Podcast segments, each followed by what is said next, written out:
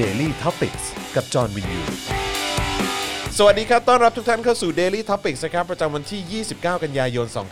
2563 นะครับ อยู่กับผม จอห์นวินยูนะครับ ครูทอมทินเดอร์นะครับผมนะฮะ แล้วก็อาจารย์แบงค์ด้วยนะครับ สวัสดีครับนะฮะ อ่ะ โอเค มาแล้วนะครับ เราจะมาเอ่อพูดคุยกันนะครับ เช่นเคยตามสไตล์ Daily Topics นะครับ กับประเด็นแล้วก็เรื่องราวที่ฮอตฮอตๆในแต่ละวัน ครับผม นะ ครับผมนะวันนี้อย่างที่หยอดไปตั้งแต่ต้นนะครับ ว่าวันนี้เราจะมาคุยกันเกี่ยวกับเรื่องเหตุการณ์ความรุนแรงที่เกิดขึ้นที่โรงเรียนสารศาสตร์วิเทศราชพฤกษ์ใช่ไหมฮะ ครับ แล้วก็เรื่องราวของน้องเชอเอมด้วยนะครับที่เกี่ยวกับการประกวด Miss Thailand Universe ใช่ไหม ครับผมใช่ครับ ผมนะดราม่าที่เกิดขึ้นเป็นอย่างไร เดี๋ยวเราจะมาคุยกันนะครับเอ่อมีคนบอกว่าวันนี้เนี่ยทางรู้สึกว่าจะเป็นผู้อำนวยการหรือว่าเป็นครูปะของทาง อ่าเป็น ประธานครับประธาน อืม ใช่ครับ เป็นประธานอำนวยการโรงเรียนในเครือสารศาสตร์ อ่าที่ไปให้สัมภาษณ์ ใช่ครับ กับรายการคุณจอมขวัญใช่ไหม ครับผม รู้สึกว่าจะเพิ่งจบไปเมื่อสักครู่นี้ ใช่ใช่ แต่ว่ามีหลังไมค์เข้ามาเยอะมาก ครับ บอกว่าโอ้โหแบบบทสัมภาษณ์ที่ให้ไปนี่คือ สร้างความรู้สึกไม่พอใจให้กับคนที่ที่รับฟังเยอะมาก อืมครับ นะครับซึ่งซึ่งเป็นอย่างไรเดี๋ยวต้องขออนุญาตไปติดตามอีกทีหนึ่งแล้วกัน ใช่ นะครับ นี่แต่มีเพื่อนผมคนหนึ่งครับ ครับ ทวีตนะครับ บอกว่าประธานบริการโรงเรียนสารศาสตร์นี่ก็พูดจาหมาไม่แดกนะ ในรายการของจอมขวัญอันนี้ขออนุญาตอ่านตามที่เขาทวีตนะครับ เอาเลยฮะเอาเลยฮะ บอกว่าผมไม่ไปพบหรอกมีแต่ใครก็ไม่รู้มาโหฮาป่า เหมือนไอ้พวกม็อบอ่ะจะอะไรกับมันนักหนา แต่ละคนที่มาก็อยากได้เงินกันทั้งนั้นแหละ โอ้โห อ่ะแบบนี้อันนี้ พู โพ ด ส งี้ ต์ เลยเหรอ ตามที่เขาทวีตมาสแบบโอ้โห โอ้โหพวกนี้เลยเหรอวะ อืมนั่นแหละเลยแบบ อยากดูเต็มๆอยากดูให้เห็นกับตาตัวเองเลย ว่าเขาพูดแบบนี้จริงหรือเปล่า โอ้โห ด้วยอินเนอร์แบบไหน คือถ้าพูดแบบนี้นี่ก็โอ้ อืม คือเหมือนเหมือนแบบเหมือนอารมณ์แบบไม่แคร์เลยเนาะ ใช่แล้วคือผมรู้สึกว่าเขาเป็นคนที่น่าจะมีความเกรี้ยวกราดง่ายอยู่แล้วอ่ะดูจากจดหมายที่เขาออกมาเมื่อวันก่อนอ่ะที่ ค แบ รับ บโอ้โหแต่แรกเหมือนแบบจังหวะโกรธๆอยู่พิมพ์เองเลยอะไร เขาเป็ เงี้ น ย ครูปะ เอ่อ หรือว่า ไม่ทราบอันนี้ไม่ทราบว่าเป็นครูหรือเปล่ารู้แต่ว่าเขาเป็น สไตล์นักบริหารมากกว่ารู้ รู้ว่าเป็นเจ้าของ เออ อ่ะ ก็เป็นคนบริหารนะเนอะ ใช่ครับ เออครับผมนะฮะทัศนคติแล้วก็วิธีการคิดก็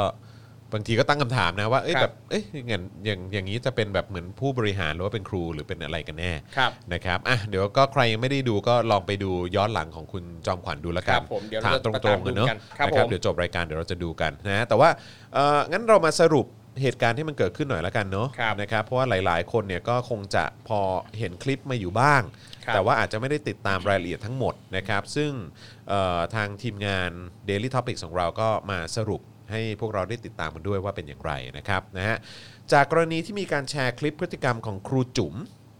นะฮะพี่เลี้ยงเอ่อเด็กโรงเรียนสารศาสตร์วิเทศราชพฤกษ์เนี่ยนะฮะที่ทำร้ายร่างกายเด็กนักเรียนในห้องเรียน ทั้งผลักเด็ก ครับ จับหัวดึงผม โอ้โห ใช้ไม้กวาดตีเด็ก ครับ โขกหัวเด็กนะฮะโดยคุณครูคนอื่นที่อยู่ในเหตุการณ์ไม่มีใครห้าม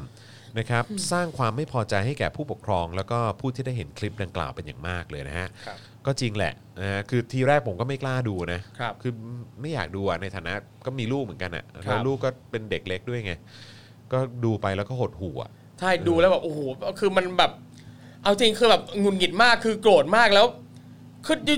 มีสิทธิ์อะไรไปทำลูกเขา นั่นน่ะดิ แบบเนี้ย เออเมื่อวานเนี่ย เมื่อวานคุณปาล์มมา ครับ ผมไม่เคยเห็นคุณปาล์มฟิลขาดนะ เมื่อวานนี่เป็นวันที่เขาแบบว่าโอ้โหของขึ้นมาก ค เล รั ย บ นะเนี่ยเออพอแค่พูดถึงเหตุการณ์เนี้ยแล้วก็บอกว่าอย่าไปเรียกว่าครูจุ๋มนะ ใช่ เออคือแบบพฤติกรรมแบบนี้มันมันไม่ใช่ครูอ่ะ ไม่ใช่เลย ออ ไม่ ครับ ใช่ ผม เลย นะฮะโดยเรื่องนี้เนี่ยนะครับเกิดขึ้นหลังจากที่ผู้ปกครองของเด็กอนุบาลหลาย ๆ คนสังเกตว่าลูกของตัวเองเนี่ยไม่อยากไปโรงเรียน มีอาการผวากลางดึก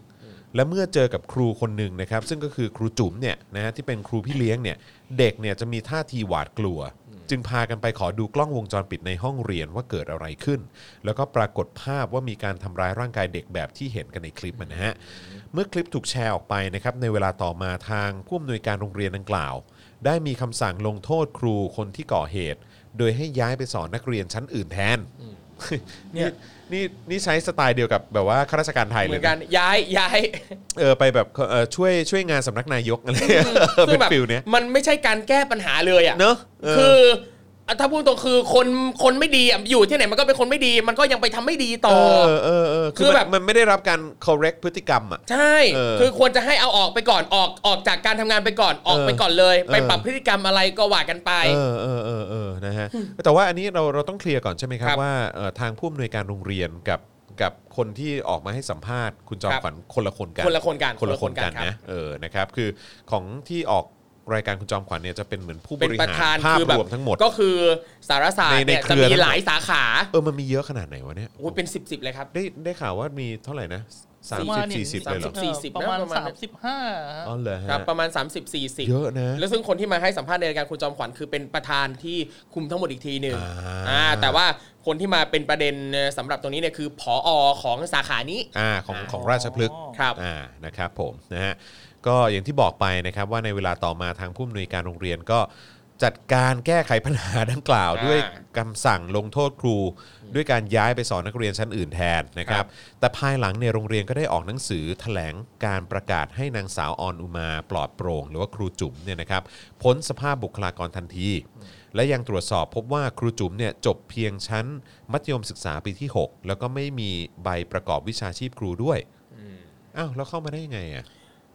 นั่นสิครับ คือตรงเนี้ยทางโรงเรียนอ่ะก็แปลว่าทางโรงเรียนอ่ะคือมีปัญหา คือรับคนมามั่วซั่วแบบ คือเหมือนกับเขาคิดว่าเอาใครก็ได้มาทำงานตรงเนี้ยซึ่งอย่างตอนช่วงที่มีประเด็นวันแรก ๆ เรื่องคุณจุ๋มเนี่ยนะครับเขาก็ไปสัมภาษณ์คุณจุ๋มนั่นนี่นู่นปรากฏว่า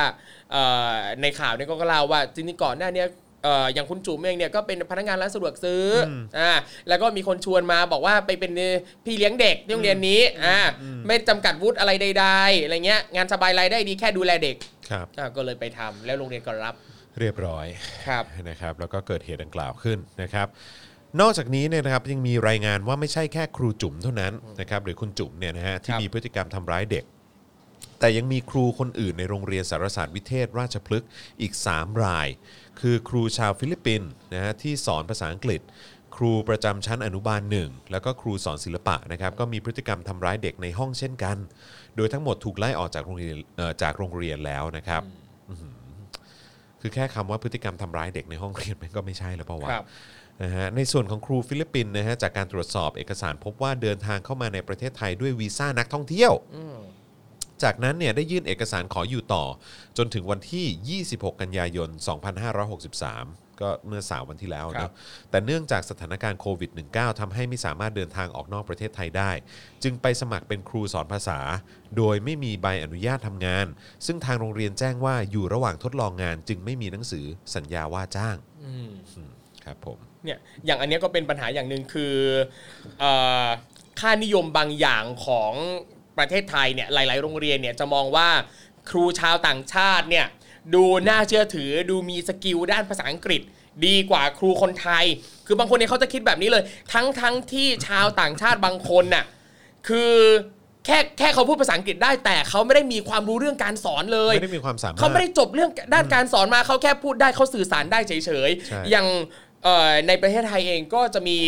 เอเจนซี่หลายเจ้ามากเลยครับ ที่หาฝรั่งแบบเนี้ย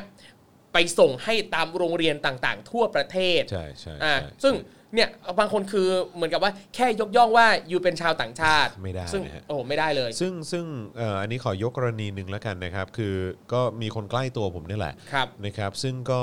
เอ่ออันนี้ผมว่าผมน่าจะพูดชื่อโรงเรียนได้เพราะว่าเรื่องนี้ก็เคยไปร้องเรียนกับเขา ครับ ก็โรงเรียนตรงหน้าตรงตรงตรงหน้าหมู่บ้านเราเนี่ย ครับ เออ โรงเรียนพระไทย ก็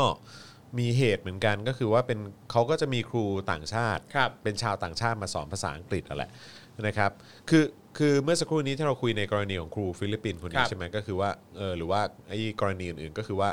เป็นแค่ชาวต่างชาติที่ ครับ สื่อสารได้ แล้วก็พูดภาษาอังกฤษได้ ไม่ได้มีความสามารถในการสอน อันนั้นเรื่องหนึ่ง ครับ แต่ว่ามันก็จะมีอีกระดับหนึ่งก็คือว่าอาจจะเป็นครูจริง ๆ แต่ว่ามีปัญหาเกี่ยวกับเรื่องของพฤติกรรมส่วนตัว ครับ อันนี้ก็มีอันนี้ก็เป็นสิ่งที่จะต้องระมัดระวังด้วยเหมือนกั ครั น บ ซึ่งเนี่ยที่โรงเรียนเนี้ยก็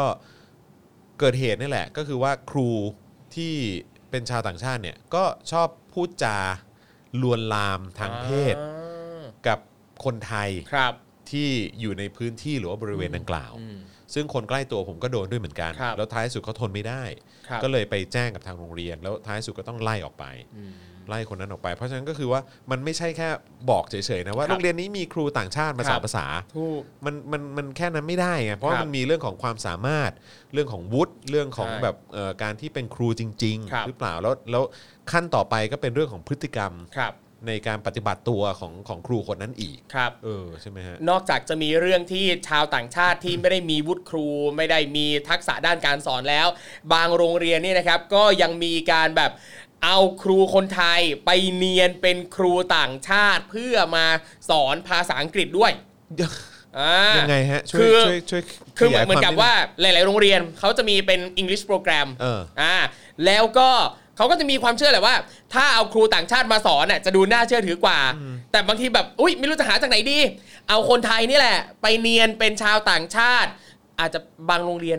คือให้เอ่อครูคนไทยเนี่ยเนียนเป็นครูฟิลิปปินส์เพื่อมาสอนเด็กคนไท ย อ่าแล้วก็บอกเด็กว่าเนี่ยครูคนเนี้ยเป็นครูมาจากฟิลิปปินส์นะ จริงปะเนี่ย พูดไทยไม่ได้นะ เด็กต้องพูดภาษาอังกฤษกับครู เชฟ ครูก็ต้องตามน้ำไป จริงเหรอเนี่ย ใช่ครับ บางโรงเรียนทำแบบนี้ แม่งอะไรมันจะขนาดนั้นวันนี้ นั่นแหละฮะ โอ้โหนะฮะอ้าวอันนี้อันนี้คือคือเป็นกรณีตัวอย่างที่หยิบยกขึ้นมานะฮะ ครับ เออนะฮะอ่ะแต่ว่าคราวนี้เอ่อต่อกันละกันนะครับก็คือ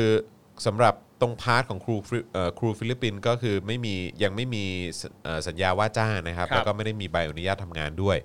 ความคืบหน้าล่าสุดเมื่อวานเนี้ยนะครับทางตำรวจเนี่ยได้ออกหมายเรียกครูจุ๋มหรือว่า ครับ คุณจุ๋มเนี่ยให้รับทราบ 3 ข้อกล่าวหาก็คือ 1. ทำร้ายร่างกาย 2. กักขังหน่วงเหนี่ยว แล้วก็ 3 ผิดพรบครู มีพรบครูด้วยเหรอฮะ มีครับมีครับ ที่ มี ที่เกี่ยวข้องกับกับไอ้เขาเรียกว่าอะไรแบบพฤติกรรมแบบเนี้ยเหรอฮะ ใช่ครับใช่ครับ อ๋อ แต่นี่ผมยังไม่ได้ศึ อ่ะ กษา เดี๋ เรื่ ย อ ว ง เรา ราย ไป ละ ดู เอียด ราย ตร ละ ง เอียด นี้เหมือนกัน อีกอี ใช่ ก ค ที รับ แล้วกันเนอะนะครับ โดยครูจุ๋มเนี่ยได้ออกมาขอโทษนะครับแล้วก็บอกสาเหตุถึงการทำร้ายเด็กนักเรียน โดยอ้างว่าเกิดจากปัญหาส่วนตัวและครอบครัว จึงอยากให้ผู้ปกครองยกโทษให้ฮะ เนี่ยมันใช่ข้ออ้างไหม่จุ๋มมันใช่ข้ออ้างไหม่จุ๋มจุ๋มมีปัญหาส่วนตัวจุ๋มมีปัญหาครอบครัว แล้วจุ๋มจะมาลงกับนักเรียนไม่ได้จุ๋ม มันไม่ใช่เปล่าวะ เออ คือไม่ว่าจะด้วยเหตุผลใดก็ตามก็คือ มันก็ไม่ได้อะ ไม่ได้ไม่ได้ มันคือ ไม่ การทำได้จร้าย ๆ ร่าง จุ๋ม กายเนอะเออ ใช่ครับ นะนางกนกวันวิลาวันนะครับรัฐมนตรีช่วยว่าการกระทรวงศึกษาธิการระบุว่าได้สั่งการให้เจ้าหน้าที่เชิญผู้ปกครองนักเรียน พร้อมตัวแทนของโรงเรียนเข้ามาพูดคุยกันที่กระทรวงศึกษา เพื่อหาข้อยุติโดยเร็วที่สุด เบื้องต้นจะส่งนักจิตวิทยาเข้าไปช่วยเหลือเพื่อเยียวยาจิตใจนักเรียนที่ได้รับผลกระทบนะครับซึ่งซึ่งอันนี้ก็ถูกต้องเนอะ ครับ เออก็ก็ถือว่าถูกต้องแหละที่ก็เป็นสิ่งที่ควรจะทำเลยแห ครั ละ บ นะครับ ส่วนมาตรการเพื่อสร้างความมั่นใจทางโรงเรียนแถลงการนะครับว่าจะแก้ไขปรับปรุงในการพัฒนาด้านบุคลากรนะครับเอ่อแผนกปฐมวัย อาทิการดูแลตรวจสอบอย่างเข้มแข็งนะครับ ติดตามการเรียนการสอนอย่างใกล้ชิด ชมเชยครูดี พร้อมบทลงโทษครูไม่ดีอย่างเข้มแข็ง เช่นเดียวกัน โอเคอือฮะเอิ่มหลังการแถลงเสร็จเนี่ยนะครับ ครับ มีผู้ปกครองบางส่วนไม่พอใจนะครับ พร้อมกับตั้งคำถามถึงการคัดเลือกครูเข้ามาสอน ว่ามีใบประกอบวิชาชีพหรือไม่ ครับ ทำไมคุณจุ๋มเนี่ยถึงไม่มีใบประกอบวิชาชีพเอ่อแล้วก็ได้รับการผ่อนผันใบประกอบวิชาชีพตั้ง 8 ปี ใช่ แป คื ด อสอน ปี ไป เล แล้ ยว เหรอ แปดปี ซึ่งอย่าง คือหมายว่าอยู่อยู่ที่นี่มา ใช่ 8 ปีแล้วเหรอ ใช่ คือทำแบบซึ่งเราไม่รู้เลยว่า 8 ปีตลอด 8 ปีมา มีเด็กโดนแบบนี้ไปแล้วกี่ราย แล้วจากที่อ่านมานะครับ ครูบางคนที่ไม่กล้าหือไม่กล้าอือตอนเห็นคุณจุ๋มทำเนี่ย ก็เพราะว่าด้วยความที่เขาอยู่มานานเขาแก่กว่าเซเนริตี้ในแวดวงครูในโรงเรียนนี้อีก อารมณ์ความอาวุโสอะไรอย่าง ใช เงี้ย่ อืมคือไม่รู้ว่ามีเด็กกี่รุ่นที่โดนไปแล้วเนาะ ครับ 8 ปีนี่ก็โอ้โห น่าจะหลายร้อยรายนะเออนะครับ โดยทางโรงเรียนชี้แจงว่าคนที่เป็นพี่เลี้ยงจะไม่มีใบประกอบวิชาชีพนะครับ แต่ทางโรงเรียนได้ทำเรื่องผ่อนผันทุก ๆ 2 ปี และให้บรรดาครูนั้นได้พัฒนาศักยภาพของตัวเอง เพื่อขอใบประกอบวิชาชีพครูต่อไป นี่ผ่อนผันทุก 2 ปี อ่า แล้วก็เหมือนแบบให้แบบในเหมือนขั้นตอนต่อไปก็คื ค อ รับ ไปขอใบประกอบวิชาชีพแต่ ครับ นี่คือ 8 ปีแล้วก็ยังไม่มีเนาะ อืม ครับ ครับผมมีรายงานว่าจากการสอบถามผู้ปกครองส่วนใหญ่นะครับจะทำเรื่องย้ายโรงเรียนให้ลูกอย่างแน่นอน เพราะไม่สามารถไว้ใจโรงเรียนได้อีกต่อไป ใช่ คือจากที่ดูเนี่ย ก็รู้สึกว่าไม่น่าไว้ใจเลย ยิ่งยิ่งเวลาผ่านไปเรื่อยๆอ่ะยิ่งมีคลิปอะไรแบบนี้ออกมาเรื่อยๆ แล้วเหมือนกับว่าไม่ใช่แค่ครูห้องนี้เท่านั้นะ ห้องอื่นก็มี ห้อง ด้วย อื่นๆก็มีเหมือนกัน ไม่แล้วก็ขอโทษนะฮะถ้าถ้ามันเป็นอย่างที่เมื่อสักครู่นี้เอ่อที่ทางผู้บริหาร ครับ เครือเนี่ยไปออกรายการคุณจอมขวัญเราพูดอย่างนั้นเนี่ยนะครับ ผมก็ไม่อยากให้เรียนเหมือนกันนะครับ คือไม่อยากให้ลูกแบบมีส่วนเกี่ยวข้องกับแบบสถาน ที่เขาเรียกว่าเป็นสถสถานศึกษาแบบนั้นน่ะ ครับ เออที่มีผู้บริหารทัศนคติแบบนั้นน่ะ ใช่ กูก็ไม่เอาเปล่าวะ ครับ เออนะครับ จากโรงเรียนในเครือสารศาสตร์ทั่วประเทศนะครับจำนวน 42 แห่ง สรุปว่ามี 42 แห่งนะครับ มีการเปิดเผยว่าสัปดาห์ที่ผ่านมานะครับสำนักงานคณะกรรมการส่งเสริมการศึกษาเอกชน รับเรื่องร้องเรียนเกี่ยวกับปัญหาต่างๆ จากโรงเรียนในเครือสารศาสตร์ไปแล้วจำนวน 34 แห่ง อย่างเช่นนะครับเรื่องการบูลลี่ ครับ การการสอนของครู การลงโทษนักเรียน แล้วก็การเรียกเก็บค่าธรรมเนียม อันนี้เป็นต้นนะฮะ ครับ ครับผมจริง ๆ คงมีเรื่องอื่นๆอีกนะครับ โอ้โห เพราะว่าถ้าเกิดว่าจาก 34 แห่งจาก 42 แห่งเนี่ย เรื่องมันคงไม่แค่นี้แน่นอน ใช่ เออ แล้วคือเอาจริงอย่างเอ่อพอเป็นประเด็นเรื่องโรงเรียนนี้ขึ้นมาครับ ก็มีหลายคนก็คอมเมนต์ในเชิงว่า โอ้โห อุตสาห์เสียค่าเทอมตั้งแพงกะว่าจะให้ลูกเนี่ยได้อยู่ในสภาพแวดล้อมดีเลยต่างๆ ซึ่งเอาจริงประโยคเนี้ยมันก็คิดอยู่เหมือนกันว่าอืมไม่จริง ๆ แล้วเนี่ยไม่ว่าเขาจะจ่ายถูกจ่ายแพงค่าเทอมแค่ไหนอ่ะเด็กก็ไม่ควรจะโดนกระทำแบบนี้ ทุกโรงเรียนเนี่ยควรจะมีมาตรฐานอะไรแบบนี้ ใช่ อย่างกระทรวงเนี่ยออกมาโอ้โหเทคแอคชั่นเรื่องชุดนักเรียนเรื่องนั่นนี่นู่นว่าอยากจะลดความเหลื่อมล้ำเอาจริง ความเหลื่อมล้ำตรงชุดนักเรียนอะยังไงมันก็เหลื่อมล้ำแต่สิ่งที่ต้องโฟกัสอะคือเรื่องความเหลื่อมล้ำของคุณภาพการศึกษา แต่ละโรงเรียนเนี่ยทำให้คุณภาพมันเท่าเทียมกันก่อน แล้วก็อีกอย่างก็คือเรื่องของ welfare หรือว่า ครับ ความปลอดภัยของนักเรียนด้วย ครับผม นะฮะแล้วก็คุณภาพการศึกษาที่เด็กก็ควรจะได้ ใช่นี่ไง เรื่องนั้นมันสำคัญกว่า ครับ ไม่ว่าจะเป็นทรงผมแล้วก็ชุดนักเรียนเนาะ เนี่ยอะยังไงใส่ชุดนักเรียนแล้วจะปลอดภัยอะยังไงล่ะยังไงล่ะปลอดภัยไหมล่ะ นัทพลหายไปไหนวะ อืมเดี๋ยวเดี๋ยวโดนอีก เออ เดี๋ยวโดนอีก เอ๊ะเมื่อวานผมเห็นแฮชแท็กเขาบอกเขาจะไปกระทรวงศึกษากันอีกรอบนี่ โอ้โห อ่าใช่เห็นห็น เตรียมขึ้นรถแห่ ใช่ไหมรู้สึก ขึ้น ว่าร ถแห่ไป เดี๋ยวขอขอดูนิดนึงนะรู้สึกว่าทางน้องๆนักเรียนเลวเนี่ยเขาจะ ครั ท บ วีตเมื่อวันก่อน ใช่ เมื่อวันเลย เหมือน นะ เหมือนเป็นการส่งสัญญาณอะไรสักอย่างว่าเดี๋ยวเขาจะ ใช่ มีการชุมนุมกัน เอ ใช่ไหม อ เดี๋ยวจะมี เดี๋ยวจะ เออ มี 2 ตุลาไม่นะไม่แน่ใจ หรือวันที่เท่าไหร่นะ สองตุลาเดี๋ยวนะ วันอะไร ใช่ไหม วันศุกร์ สองตุลาเหรอ วันศุกร์ หรือเปล่า นี่จะถือว่าไวมากเลยนะ ครับ นะฮะ ก็ไววันรัฐมนตรีอะครับ เออ วันที่อะไร อ๋อ วั นี่ ม่ ไงนี่ไงเขาเขาทวีตเมื่อ 2 วันที่แล้ว ครับ นะครับ อ่า สำหรับเอ่อแอคเคาท์นักเรียนเลวบอกว่าคุณตำรวจคะนักเรียนเลวมันจะจัดม็อบอีกแล้วค่ะ นะฮะคนรีทวีตไป 30,000 กว่านะฮะ เนี่ย เกลียดอินเนอร์จี เออ เด็กพวกนี้ ใช่ เหลือเกิน แล้วก็ แล้วก็ก่อนหน้านั้นก็ก็พูดอย่างที่ครูทอมบอกกันแหละ ครับ นะครับที่คุณนัทพลเขาเคยกล่าวไว้เนอะว่าใส่ชุดนักเรียนแล้วจะปลอดภัย ครับ นะครับก็ตั้งคำถามกันอีกครั้งว่าจริงเหรอเออ ใช่ นะครับเพราะว่าสิ่งที่มันเกิดขึ้นแม่งไม่โอเคเลย ใช่ นี่แล้วพอพูดถึงชุดนักเรียนนะครับ เมื่อวานเนี้ยทางเพจของ ETV Max เวทีสาธารณะเพื่อการศึกษานะครับ ซึ่งก็ ครับ เป็นองค์กรย่อยอันหนึงในเครือกระทรวงศึกษาธิการ ก็ได้มาโพสต์ Facebook ขอรับบริจาคชุดนักเรียนเก่า เอ้า ซึ่งรู้สึกแบบ โอ้โหมันมันดูมีความย้อนแย้งมากเลยกับการที่หน่วยงานของกระทรวงอ่ะมาโพสต์ขอบริจาคชุดนักเรียนเก่าอ่ะ มันไม่ใช่เปล่าวะไม่ไม่ใช่เลยนะฮะ นั่นแหละ นะฮะอ่ะก็ลองลองไปดูโพสต์กันได้นะครั ครับ บ ก็อย่างที่บอกไปว่าเป็น ETV Mac เวทีสาธารณะเพื่อการศึกษา ครับ นะก็เป็นข่าวประชาสัมพันธ์ ขอรับบริจาคชุดนักเรียนเก่า อืม อย่าทิ้งให้ให้เด็กๆในโรงเรียนพื้นที่ห่างไกล ใช่ เขาได้ใส่เสื้อผ้าพวกนี้ โอ้โหทำไมทำไมจะต้องบังไปบังคับให้เขาใส่ไม่เข้าใจเลยว่ะ ถูก เออ นะก็ นะครับ อย่างที่นักเรียนเร็วบอกนะครับ ครับ สองตุลานี้ครับ สองตุลาเนอะ สองตุลาครับ แล้วก็เขามีแฮชแท็กว่า ขับรถแห่ไปกูจะไปไล่อินัทพ ล เนี่ยเนี่ย เออ ขับรถแห่ไปนะครับ คิด ผม อันเนี้ยคิดคิดว่าน้องน่าจะล้อกับเอ่อช่วงประมาณ 2 สัปดาห์ที่ผ่านมามีคลิปหนึ่งที่เป็นไวรัลกันใน t ิ k t o k นะครับเอ่อเป็นคลิปแบบใส่เสลี่ยงไป อืม คุณคุณจอนเห็นเห็นป่ะ อย่างอย่าง คือเอ่อเป็นเป็นไดอะล็อกจากเรื่องเพลิงพระนาง เออเออเออ อ่า อ๋ออ๋ออ๋อ อ่า เออเออ ใส่เสลี่ยงไป อ่าฮะ กูจะไปตบอีอะไรก็ว่ากันไป อะไรเงี้ย เออ แล้ว ใส่เสลี่ยง แล้วคลิปเนี้ยเป็นคลิปที่ไวรัลมากในหมู่ครูโรงเรียนประถมครูมัธยมอะไรเงี้ย จะจะฟีลแบบครูนั่งอยู่บนรถเข็นอะไรสักอย่างหนึ่งแล้วให้กลุ่มเด็กเนี่ยมาเข็นครูไปแล้วครูก็เล่นโรลเพลย์อันนี้ไป อ่า นั่นแหละอ่ะฝากครูให้เอาเวลาไปเตรียมการเรียนการสอน ให้มันดีซะก่อน เออ นะครับผมก่อนจะมาอะไรแบบนี้ ครับ นะครับผมนะฮะอ่ะโอเคก็คือต้องบอกว่าจริง ๆ แล้วก่อนก่อนปะก่อนก่อนประเด็นของสารศาสตร์เนี่ย ก่อนครับ ก็ก็มีอีกเหตุการณ์หนึ่ง ใช่ครับจริงมันมาไล่ไล่ไล่เรียกกันเลยครับไล่เรียกกันเล ใช่ ย ไหมครับที่เป็นน้องคนหนึ่งโดนสั่งลงโทษป่ะ ใช่ ลูกนั่ ค ง รับ ป่ะลูกนั่งใช่ไหม ใช่ครับ คือเอ่อก่อนหน้าที่จะมีประเด็นสารศาสตร์จะมีเรื่องประเด็น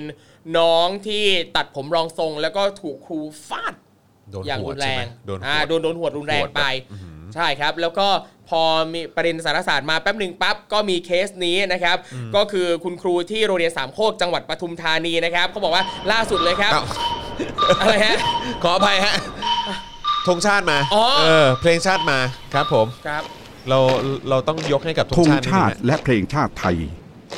เป็นสัญลักษณ์ของความเป็นไทย เราจงร่วมใจยืนตรงเคารพธงชาติ ด้วยความภาคภูมิใจในเอกราช และความเสียสละของบรรพบุรุษไทย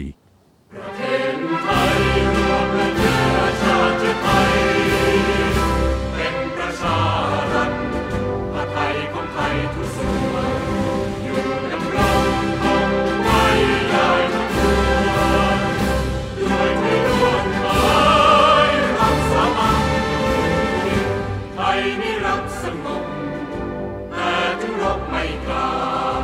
เอกราชจะไม่ให้ใครคนทีสยามเมืองอยากเป็นชาติทะเล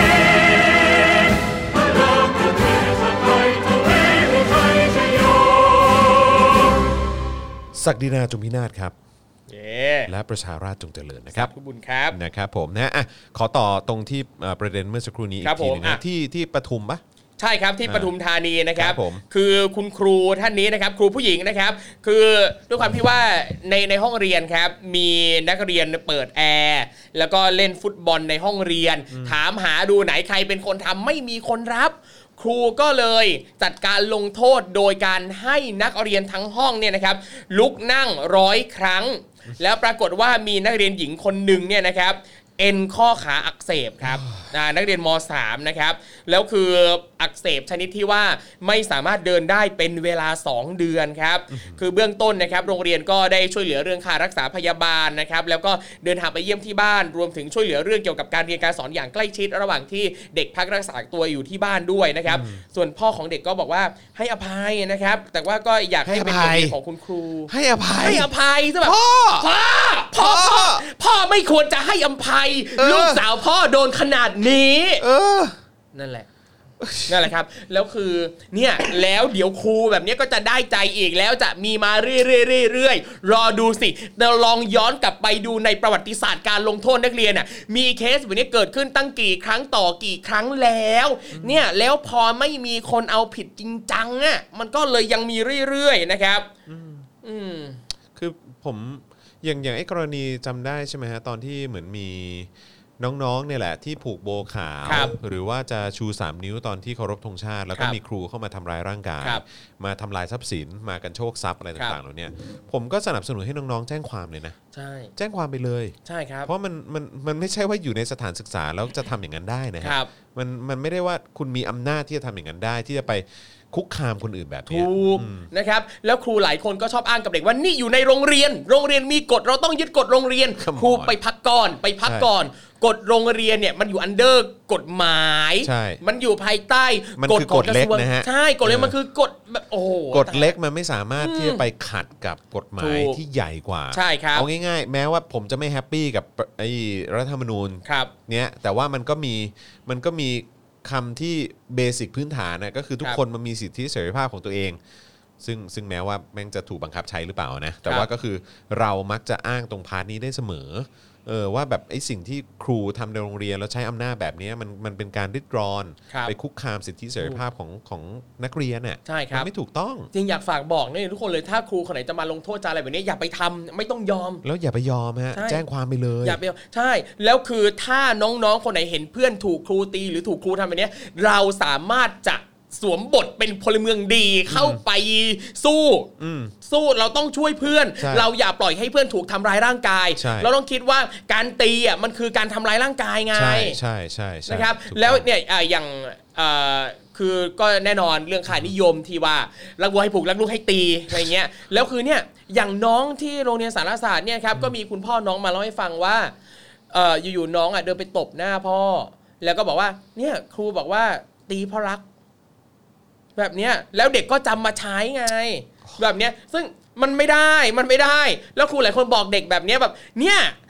ตีเพราะอยากจะให้ได้ดี ตีเพราะรักซึ่งถามหน่อยว่า เวลาเราจะแสดงความรักต่อกันอ่ะ เราใช้วิธีทำลายร่างกายเหรอมันไม่ใช่ ถ้าอยู่รักใครอ่ะอยู่ต้องใช้ความเข้าใจใช้ความเมตตา ไม่ใช่มาทำลายร่างกาย เพื่อแสดงออกซึ่งความรักมันไม่ใช่แล้ว ผิดเพี้ยนมากหงุดหงิด คือฟังอันเนี้ยในฐานะพ่อแล้ว ค ก็ รับ พลเมืองหนึ่งเอ่อพลเมืองคนหนึ่งในสังคมเนี้ยหัวใจสลายนะ ครับ ที่แบบว่าอันนี้คือสิ่งที่ที่ที่ถูกแบบเหมือนพยายามเอามาใช้สอนเออแล้วก็ทำให้คนเข้าใจว่าอันนี้เป็นสิ่งที่ถูกต้องทำให้ ครับ เด็กเข้าใจว่าอันนี้เป็นสิ่งที่ถูกต้อง ใช่ ทั้งทั้งที่มันเป็นความเข้าใจผิดและเป็ คน รับ เป็นสิ่งที่ไม่ถูกต้องอย่างแรงเลยแหละ คืออะไรที่มันทำกันมาตั้งนานแล้วเป็นความคิดขานิยมตั้งแต่โบราณอะอะไรเปลี่ยนได้แล้วก็เปลี่ยนเถอะถ้าเรามารู้ทีหลังว่ามันเป็นสิ่งที่ไม่เวิร์กสิ่งที่ทำกันมานานแล้วเนี่ยมันไม่ได้แปลว่าสิ่งนั้นจะเป็นสิ่งที่ดีเสมอไป แล้วอีกอย่างหนึ่งนะครับอ่ะคือผมทำคลิปเรื่องนั้นเล่าไปในทิกตอกว่าเนี่ยครูมีคนตีเด็กนั่นนี่นู่นมาแล้วเด็กจำนวนไม่น้อยครับ มาคอมเมนต์ทำนองที่ว่า แต่พ่อแม่บอกคุณครูว่าตีได้นะคะ ว้าว แบบนี้พ่อแม่บอกครูว่าตีได้ ถ้าแล้วเด็กก็ถามเอาถ้าแบบนี้ครูครูก็ตีเราได้ใช่ไหม ซึ่งจะบอกว่าเราเราทุกคนเด็กทุกคนมีสิทธิ์ในร่างกายตัวเอง ใช่ การคือ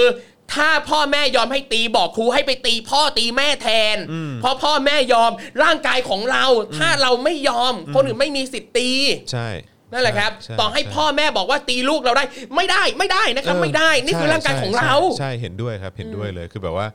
เราต้องเปลี่ยนทัศนคติแบบนี้ให้มัน ใช่ ต้องลบมันออกไปโดยสิ้นเชิงเลยแหละ การทำร้ายร่างกายก็ ครับ คือการทำร้ายร่างกาย ค มั รั น บ ไม่ใช่การสอน มันไม่ใช่การสอน มันไม่ได้เป็นการดัดนิสัยมั ครับ ไม่ใช่มันคือการทำร้ายร่างกาย จบแค่นั้นเลย แล้วก็เอ่อที่พูดเสมอนะครับว่า ครับ เฮ้ยแบบไปแจ้งความเลยนะ ครับ เพราะว่าคือหลาย ๆ ครั้งเนี่ยผมเชื่อเลยนะว่า อย่างไอ้กรณีถ้าเกิดว่าไปบอกฝ่ายปกครอง ครับ หรือว่าไปบอกแบบผู้บริหารโรงเรียนเนี่ยโอกาสที่เรื่องจะถูกปัดตกไป หรือว่าโดนแบบเขี่ยๆให้แบบว่าให้มันไปอยู่ใต้พรมซะเนี่ย ครับ มีโอกาสอย่างนั้นสูง ถูก เพราะฉะนั้นคือถ้าเกิดว่าน้องๆโดนทำร้ายร่างกาย หรือโดนคุกคามหรือว่าโดนอะไรอย่างเงี้ยแจ้งความไปเลยฮะ ใช่แจ้งความ ดำ ไป เนินการทางกฎหมายไป อ เล ย่าย ค ไป รับ ยอม ใช่อือฮึนะฮะอ่ะก็เอ่ออีกเรื่องหนึ่งที่ที่คงต้องหยิบขึ้นมาพูดเนี่ยก็คือเอ่อข้อมูลเรื่องของรายได้ไหมของทางสารศาสตร์เนี่ย อืม ก็น่า ครับ สนใจนะนะฮะเพราะว่าเขาบอกว่าเมื่อวันที่คือเมื่อเมื่อปี 2 ปีที่แล้วเนอะนะครับก็มีมีเอ่อเพจที่เขานำเสนอเกี่ยวกับข้อมูลของโรงเรียนที่มีรายได้มากที่สุดนะครับซึ่งก็ปรากฏว่าเป็นโรงเรียนในเครือของสารศาสตร์ทั้งหมด นะครับเป็นโรงเรียนที่มีกำไรมากที่สุดในประเทศไทยนะครับมีกำไรกว่า 200 ล้านบาทนะฮะในในปี 56กำไร 200 ล้านบาท ปี 57กำไร 243 ล้านบาท ปี 58 มีกำไร 425 ล้านบาท แล้วก็ปี 59 มีกำไร 439 ล้านบาทครับ สุดยอด นะฮะ โดยรายได้ของโรงเรียนในเครือสารศาสตร์ทั้งหมดนี้นะครับ แตะหลักพันล้านมาตลอดหลายปีที่ผ่านมา ครับ กำไรสุทธิอยู่ในหลัก 200 ล้าน คือหมายความว่าต่อโรงเรียนเหรอ ไม่รู้อันนี้ไม่รู้เล เอย อเขาหมายถึงต่อโรงเรียนเปล่าวะเออนะฮะ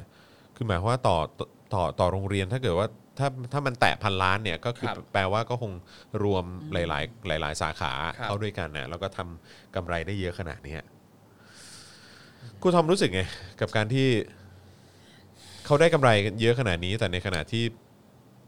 เรื่องของการบริหาร ใช่ คุณภาพการศึกษา เนี่ย เรื่องของความปลอดภัยในชีวิต แล้วก็ ครับ ในร่างกายของนักเรียนเนี่ย คือยิ่งฟังยิ่ง คือมันก็ หงุดห ไม่ งิด โอเคนะ อันนี้ ไม่ อันนี้ โอเคเลย อันนี้อันนี้คือโรงเรียนเอกชน ครับ ใช่ไหมแล้วก็ไอ้กรณีเมื่อสักครู่นี้ที่เราพูดถึงที่ปทุมที่สาม ครับ โคกเนี่ยก็เป็นโรงเรียนรัฐ ครับ ใช่ไหมฮะ แล้วก็ก่อนหน้านี้ก็มีอีกหลายโรงเรียนที่เป็นของรัฐบาลด้วยเหมือนกั ครั น บ เออแล้วก็ทัศนคติความคิดเห็นอะไรต่างๆคือเออเขาเรียกว่าอะไร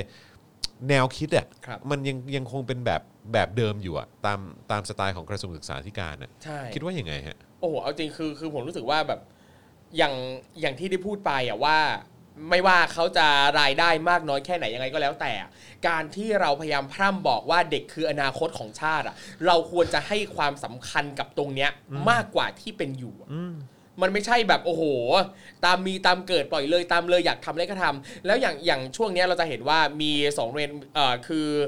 อย่างเอ่อโรงเรียนที่ปทุมเนี่ยก็เป็นเด็กมัธยม ครับ แล้วก็สารศาสตร์เนี่ยเป็นเด็กอนุบาลจะสังเกตเห็นว่าอ่าประชาชนเนี่ยค่อนข้างจะให้ความสำคัญกับฝั่งเด็กอนุบาลมากกว่า ซึ่งจริงๆแล้วเนี่ยคืออยากจะบอกว่า พอๆกันใช่ไหม เออเราควรจะให้ความสำคัญให้น้ำหนักพอกันเลยนะ ว่าการทำร้ายร่างกายเนี่ยมันมีอยู่ในทั้งเอ่อเด็กทุกระดับชั้นนะไม่ว่าจะเป็นอนุบาลประถมมัธยม ทุกคนต่างถูกกระทำมาโดยตลอดอะตั้งแต่ไหนแต่ไรทุกระดับชั้นโดนหมดอ่ะเราควรจะออกมา take action ให้กับทุกระดับชั้น ไม่ใช่แค่สำหรับอนุบาลเท่านั้น สังเกตดูว่า คนที่ออกมา take action เนี่ยสส่วนใหญ่ก็จะเป็นคนที่แบบเอ่ออาจจะเป็นอ่ะผู้ปกครองเอ่ยนะครับหรือว่าคนที่รู้สึกว่าเด็กเล็กอะน่าสงสารมากกว่าจริงๆแล้วไม่ใช่เลย ทุกคนน่าสงสารเหมือนกันหมดนะครับ ใช่ใช่ ไม่ว่าจะเด็กระดับไหนนะครับ อันนี้คือหมายความว่าก็กำลังเผชิญในสิ่งเดียวกันนะ ใช่ คือการทำร้ายร่างกาย การ ใช่ครับ การไม่เคารพสิทธิ์ ครับ ของเขา ใช่ เออ แล้วเนี่ยแหละคือสิ่งที่น้องๆกลุ่มนักเรียนเลวอ่ะเขาไปม็อบกันสิ่งที่เขาเรียกร้องกันก็คือเหล่าเนี้ยเพื่อไม่ให้มันเกิดเหตุการณ์แบบนี้ขึ้นมาอีกไง เพื่อไม่ให้มีเด็กถูกลงโทษแบบนี้ไม่ให้มีเด็กต้องมาบาดเจ็บร่างกายอะไรต่างๆ นานาไม่ให้ครูละเมิดแบบนี้อะซึ่ง ถ้าทางกระทรวงศึกษาธิการท่าทางผู้มีอำนาจอะแค่สั่งการมาเท่านั้นให้มันเด็ดขาดให้มันเข้มงวดอะอะไรแบบเนี้ยมันก็น่าจะลดไปได้เยอะมากเลยทีเดียว ซึ่งอย่างบนเวทีวันนั้นอะเขาบอกเองว่าเขาเพราะเขาไม่เข้มงวดไง เอ้ายูรู้แล้วว่าปัญหาคือยูไม่เข้มงวดยูก็เข้มงวดซะสิ ไม่แล้วแบบทุเรศมากนะ เพราะว่าก็เป็นกระทรวงที่ได้รับงบประมาณสูงสุดปะ อ่ะไม่เอ้ยอันนี้ไม่แน่ใจว่าสูงสุดหรือเปล่าแต่เยอะ แต่คือเคยมีอยู่ช่วงหนึ่ง ค อ่ะ รับ อันดับหนึ่ง อ่า ฮะ ใช่ มีอยู่ช่วงหนึ่งอันดับหนึ่งเลยแหละ ครับ นะครับ แล้วก็ มันมันคุ้มภาษีเราไหมเนี่ย กับการที่ว่าคุณทำงานได้ไม่มีประสิทธิภาพ ครับ คุณได้งบประมาณสูงอ่ะที่แน่ๆ ติดท็อป5แน่นอนเนี่ย ครับ เออนะฮะแล้วก็มีบางช่วงที่อันดับหนึ่งด้วยซ้ ถูก ำนะครับแล้วคุณทำงานได้ไม่มีประสิทธิภาพ ครับ คุณไม่มีความเข้มงวดในการทำงานขนาดนี้ แล้วก็เอ่อนอกจากจะเป็นกรณีเรื่องของความเข้มงวดในการลงโทษใช่ไหมแบบว่า ครับ โรงเรียนหรือว่าสถาบันการศึกษาหรือครูที่ที่ที่ทำผิดกฎกติกา หรือว่าทำผิดกฎหมายเลยแหละนะครับ จำได้ไหมว่าไอ้ล่าสุดเนี่ยก็คือไอ้เรื่องเออแม้กระทั่งการตัดผม ครับ ที่บอกว่าจริง ๆ แล้วกฎเนี่ยก็คือว่าทางกระทรวงก็ได้บอกออกมาแล้วว่า ครับ ว่าว่าไม่ไม่ต้องตัดผม ใช่ว่าห้ามห้ามห้ามตัดผมเด็ เป็ ก นเป็นทรงเป็นทรงรองทรงสูงอะไรพวกนี้ อ่า อะ ใช่ ไรก็ว่า ครับ กัน เด็ก ไป จะตัด ใช่ไหม ทรงอะไรก็ได้ ทรงอะไรก็ได้ นะครับ เออใช่ไหมแล้วก็ไอ้อันล่าสุดที่บดินทร์น่ะ ครับ ที่จริง ๆ แล้วเขาบอกว่าเออโรงเรียนเนี่ยเป็นสถานเอ่อเป็นพื้นที่ที่สามารถจัดกิจกรรม ใช่ครับ แล้วก็เคลื่อนไหวเกี่ยวกับ ใช่ เรื่องของการเมืองได้ปะ ใช่ใช่ครับเพราะ เออ เอ่อช่วงเอ่อกลางเดือนสิงหาครับก็มีจดหมายจากกระทรวงบอกมาเองว่าเอ่อให้โรงเรียนน่ะ อืม อนุญาตให้เด็กจัดกิจกรรม อืม นี้ได้ อืมแล้วก็กลายเป็นว่าเหตุการณ์ล่าสุดก็คือที่บดินทร์ปะ ครับ บดินทร์ก็คือปิดประตู ปิดประตูไม่ให้เด็ก เด็กก็ เข้า ยืนติด เลย อยู่ริมถนน จะ ครับ โดนรถชนหรือเปล่าก็ไม่รู้ ใช่ เหมือนกัน แทบคือต้องเอาต้องเอากฎไอ้เขาเรียกว่าอะไรจดหมายของทางกระทรวง ครับ โยนเข้าไปในโรงเรี ใช่ ยน โอ้โหแล้วแปะ แปะไว้ทั่วเลย นะ คือแบบ นั่นแหละ มันคืออะไรวะ ใช่ เนี่ย คือเหมือนกับโรงเรียนไม่เห็นหัวเด็กอะโรงเรียนไม่ได้คำนึงถึงความปลอดภัยของเด็กเลย แล้วแม้แม้กระทั่งการเคารพกฎกติกา ครับ เองเนี่ยโรงเรียนก็ยังทำไม่ได้เลยนะครับ แล้วก็มาเรียกร้องให้เด็กเคารพกติกา ถูก โคตรทุเรศอ่ะ คือย้อนแย้งไปหมด อันนี้อันนี้อันนี้มันคืออย่างหนึ่งนะที่ทำให้เห็นถึงความล้มเหลวของระบบการศึกษาไทยนะฮะ ครับ จริงๆนะแล้วก็คือกลายเป็นว่าเด็กต้องมาเรียกร้องเองเนาะ ถูก กลายเป็นเด็กนักเรียน ครับ เอ่อนักเรียนเลว อืม พวกเนี้ยที่จะต้องออกมาเรียกร้อง ใช่ แล้วออกมาเรียกร้องแทนคนอื่น แล้วกลายเป็นว่าโดนที่บ้านเนี่ยจะแบนเอาด้วย ใช่ ซึ่งเนี่ย คือมันก็เห็นชัดอยู่แล้วว่าสิ่งที่น้องๆ โดยเฉพาะกลุ่มนักเรียนเลวออกมาเรียกร้องอ่ะ คือก็เห็นอยู่ว่ามันทำไปเพื่ออะไรอ่ะ เพื่อ คือเราเราก็เห็นปัญหาอยู่แล้วอ่ะ แล้วทำไมเราถึงแบบไม่มาสนับสนุนน้องๆกันน่ะ ใช่ไหมคือแล้วแล้วมันคือคุณผู้ชมลองคิดตามเรา 3 คนนะฮะ ว่านี่คือปี 2500ห้าเอ่อ63 ครับ 2563 ปี 2020 ครับ ใช่ไหมปี 2020 แล้วนะฮะ อือฮึ แล้ว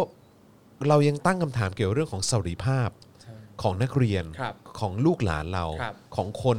รุ่นใหม่ อนาคตของชาติ เรายังตั้งคำถามเกี่ยวกับเรื่องสวัสดิภาพความปลอดภัย อืม ของพวกเขาอยู่เลยอะ ครับ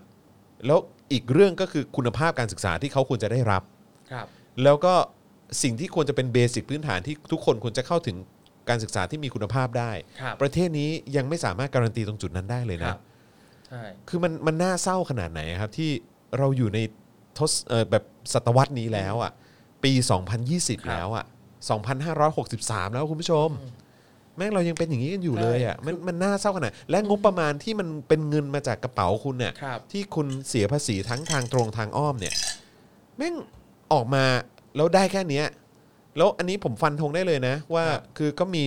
ข้าราชการจำนวนเยอะมากในกระทรวงศึกษาธิการที่ทำงานไม่มีคุณภาพเช้าชามเย็นชามจ ครั ริง บ ๆจำนวนผมเชื่อเลยว่ามันต้องจำนวนเยอะมากจริงๆอ่ะ ครับ เออแล้วก็ระบบ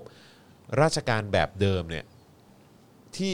พูดกันมาเมื่อ 6 ปีที่แล้วที่อยากจะให้ปฏิรูปกันเหลือ ครับ เกิน ปฏิรูปก่อนเลือกตั้งอะไรของพวกมึงเนี่ย ครับ คือท้ายสุดแล้วก็ไม่เห็นมีเขี้ยหาอะไรเกิดขึ้นเลย ครับ แล้วกลายเป็นว่าไอ้คนที่เป่านกหวีดในวันนั้นเนี่ยนะที่ออกมาเรียกร้องว่าปฏิรูปก่อนเลือกตั้งหรืออะไรก็ตามเนี่ย ทุกวันนี้เป็นเจ้ากระทรวง ครับ แล้วก็ไม่ได้ทำเฮี้ยทำหาอะไรเลยเผลอๆทำความชิบหายเพิ่มเติมมากยิ่งขึ้นด้วยซ้ำ ครับ คือมันนะแฮชแท็กความแบบเขาเรียกว่าอะไรน่าเศร้าประเทศไทย ครั อะ่ะ บ จริง ครับ ๆ แม่ง บัตรซบชิบหาย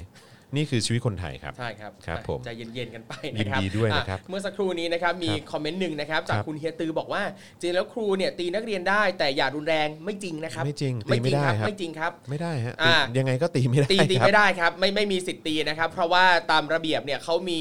ออกมาชัดเจนเป็นลายลักษณ์อักษรนะครับ ว่าถ้าครูจะลงโทษนักเรียนนักศึกษาเนี่ยสามารถทำได้ยังไงบ้างนะครับ อืม ห้ามตีนะครับ แต่ไม่มีตี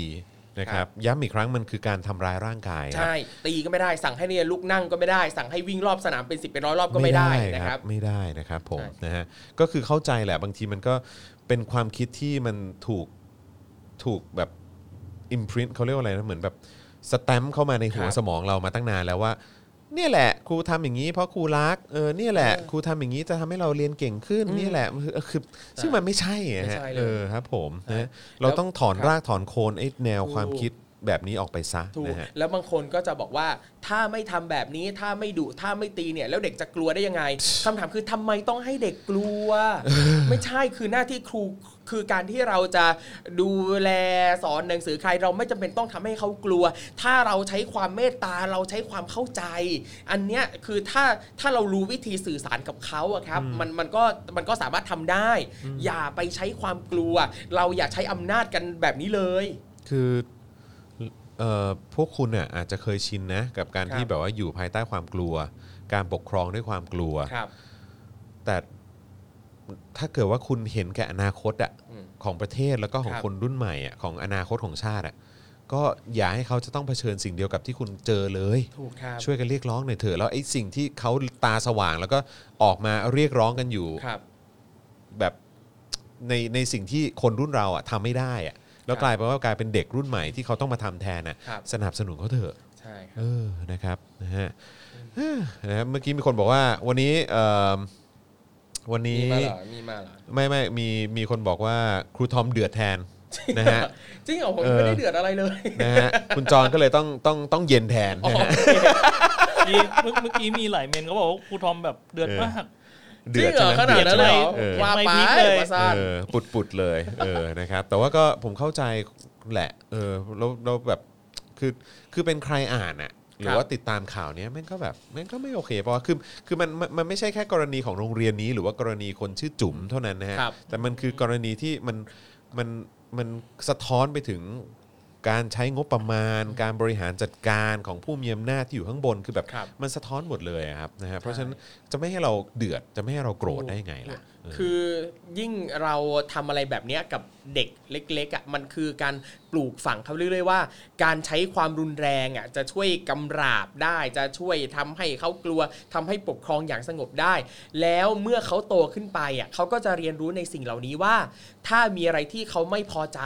เขาต้องใช้ความรุนแรงจะมันก็เลยเกิดการแบบตบตีทะเลาะวิวาทกันในครอบครัวในอะไรต่างๆมัน ก็จะเป็นอย่างนี้ไปเรื่อยๆอะครับ ใช่ครับ เออครับผมไอ้หลาย ๆ ครั้งที่เราพูดถึงกันว่าเนี่ยทำไมมันถึงมีความรุนแรงในครอบครัวทำไมมันถึงมีการซ้อม เพื่อนเราบางคนเนี่ยล่าสุดนี่ผมก็ตกใจมากเลยนะ คือเพื่อนผมก็เล่าให้ฟังว่าเออแบบเขาก็โดนแฟนซ้อม ครับ อืม อะไรอย่างเงี้ยคือแบบ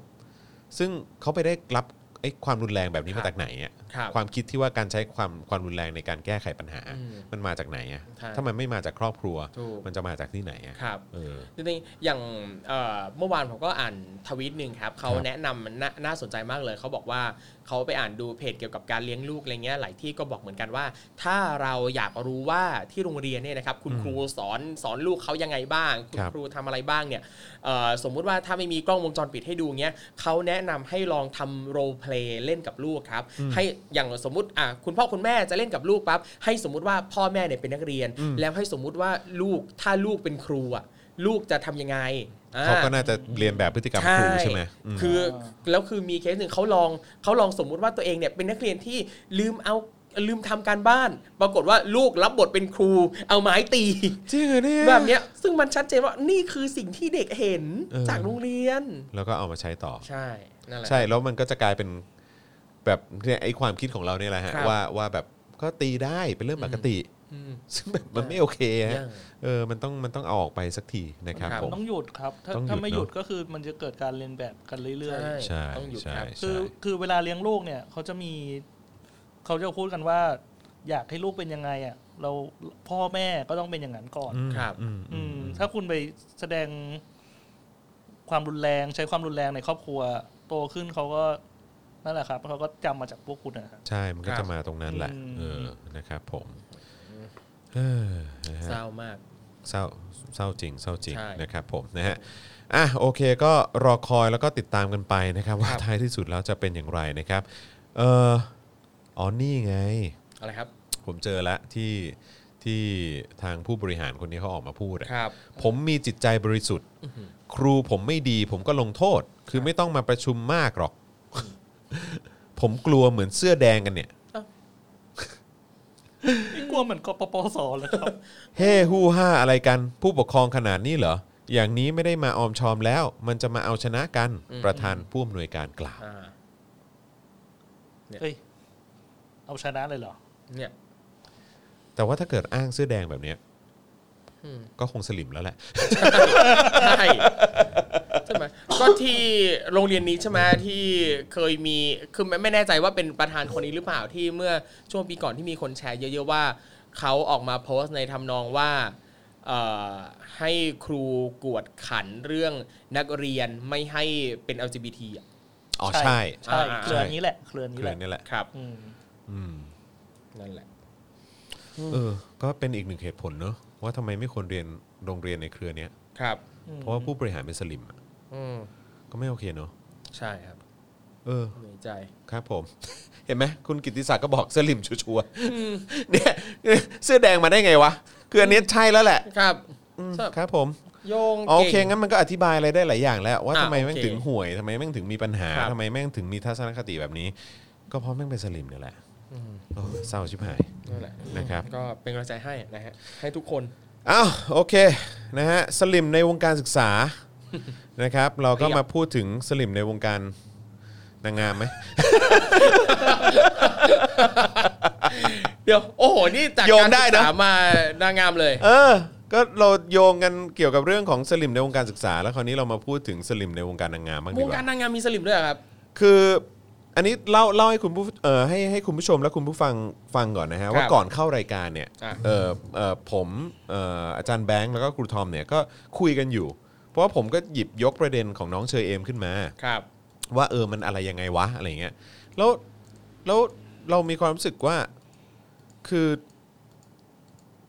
ผมผมไม่รู้ว่าผมพูดแทนเราได้หรือเปล่านะครับแต่แต่แต่ในความรู้สึกผมอะผมรู้สึกว่าการที่นางงามไทยอะ อืม ไปไม่ถึงระดับโลกอะ ครับ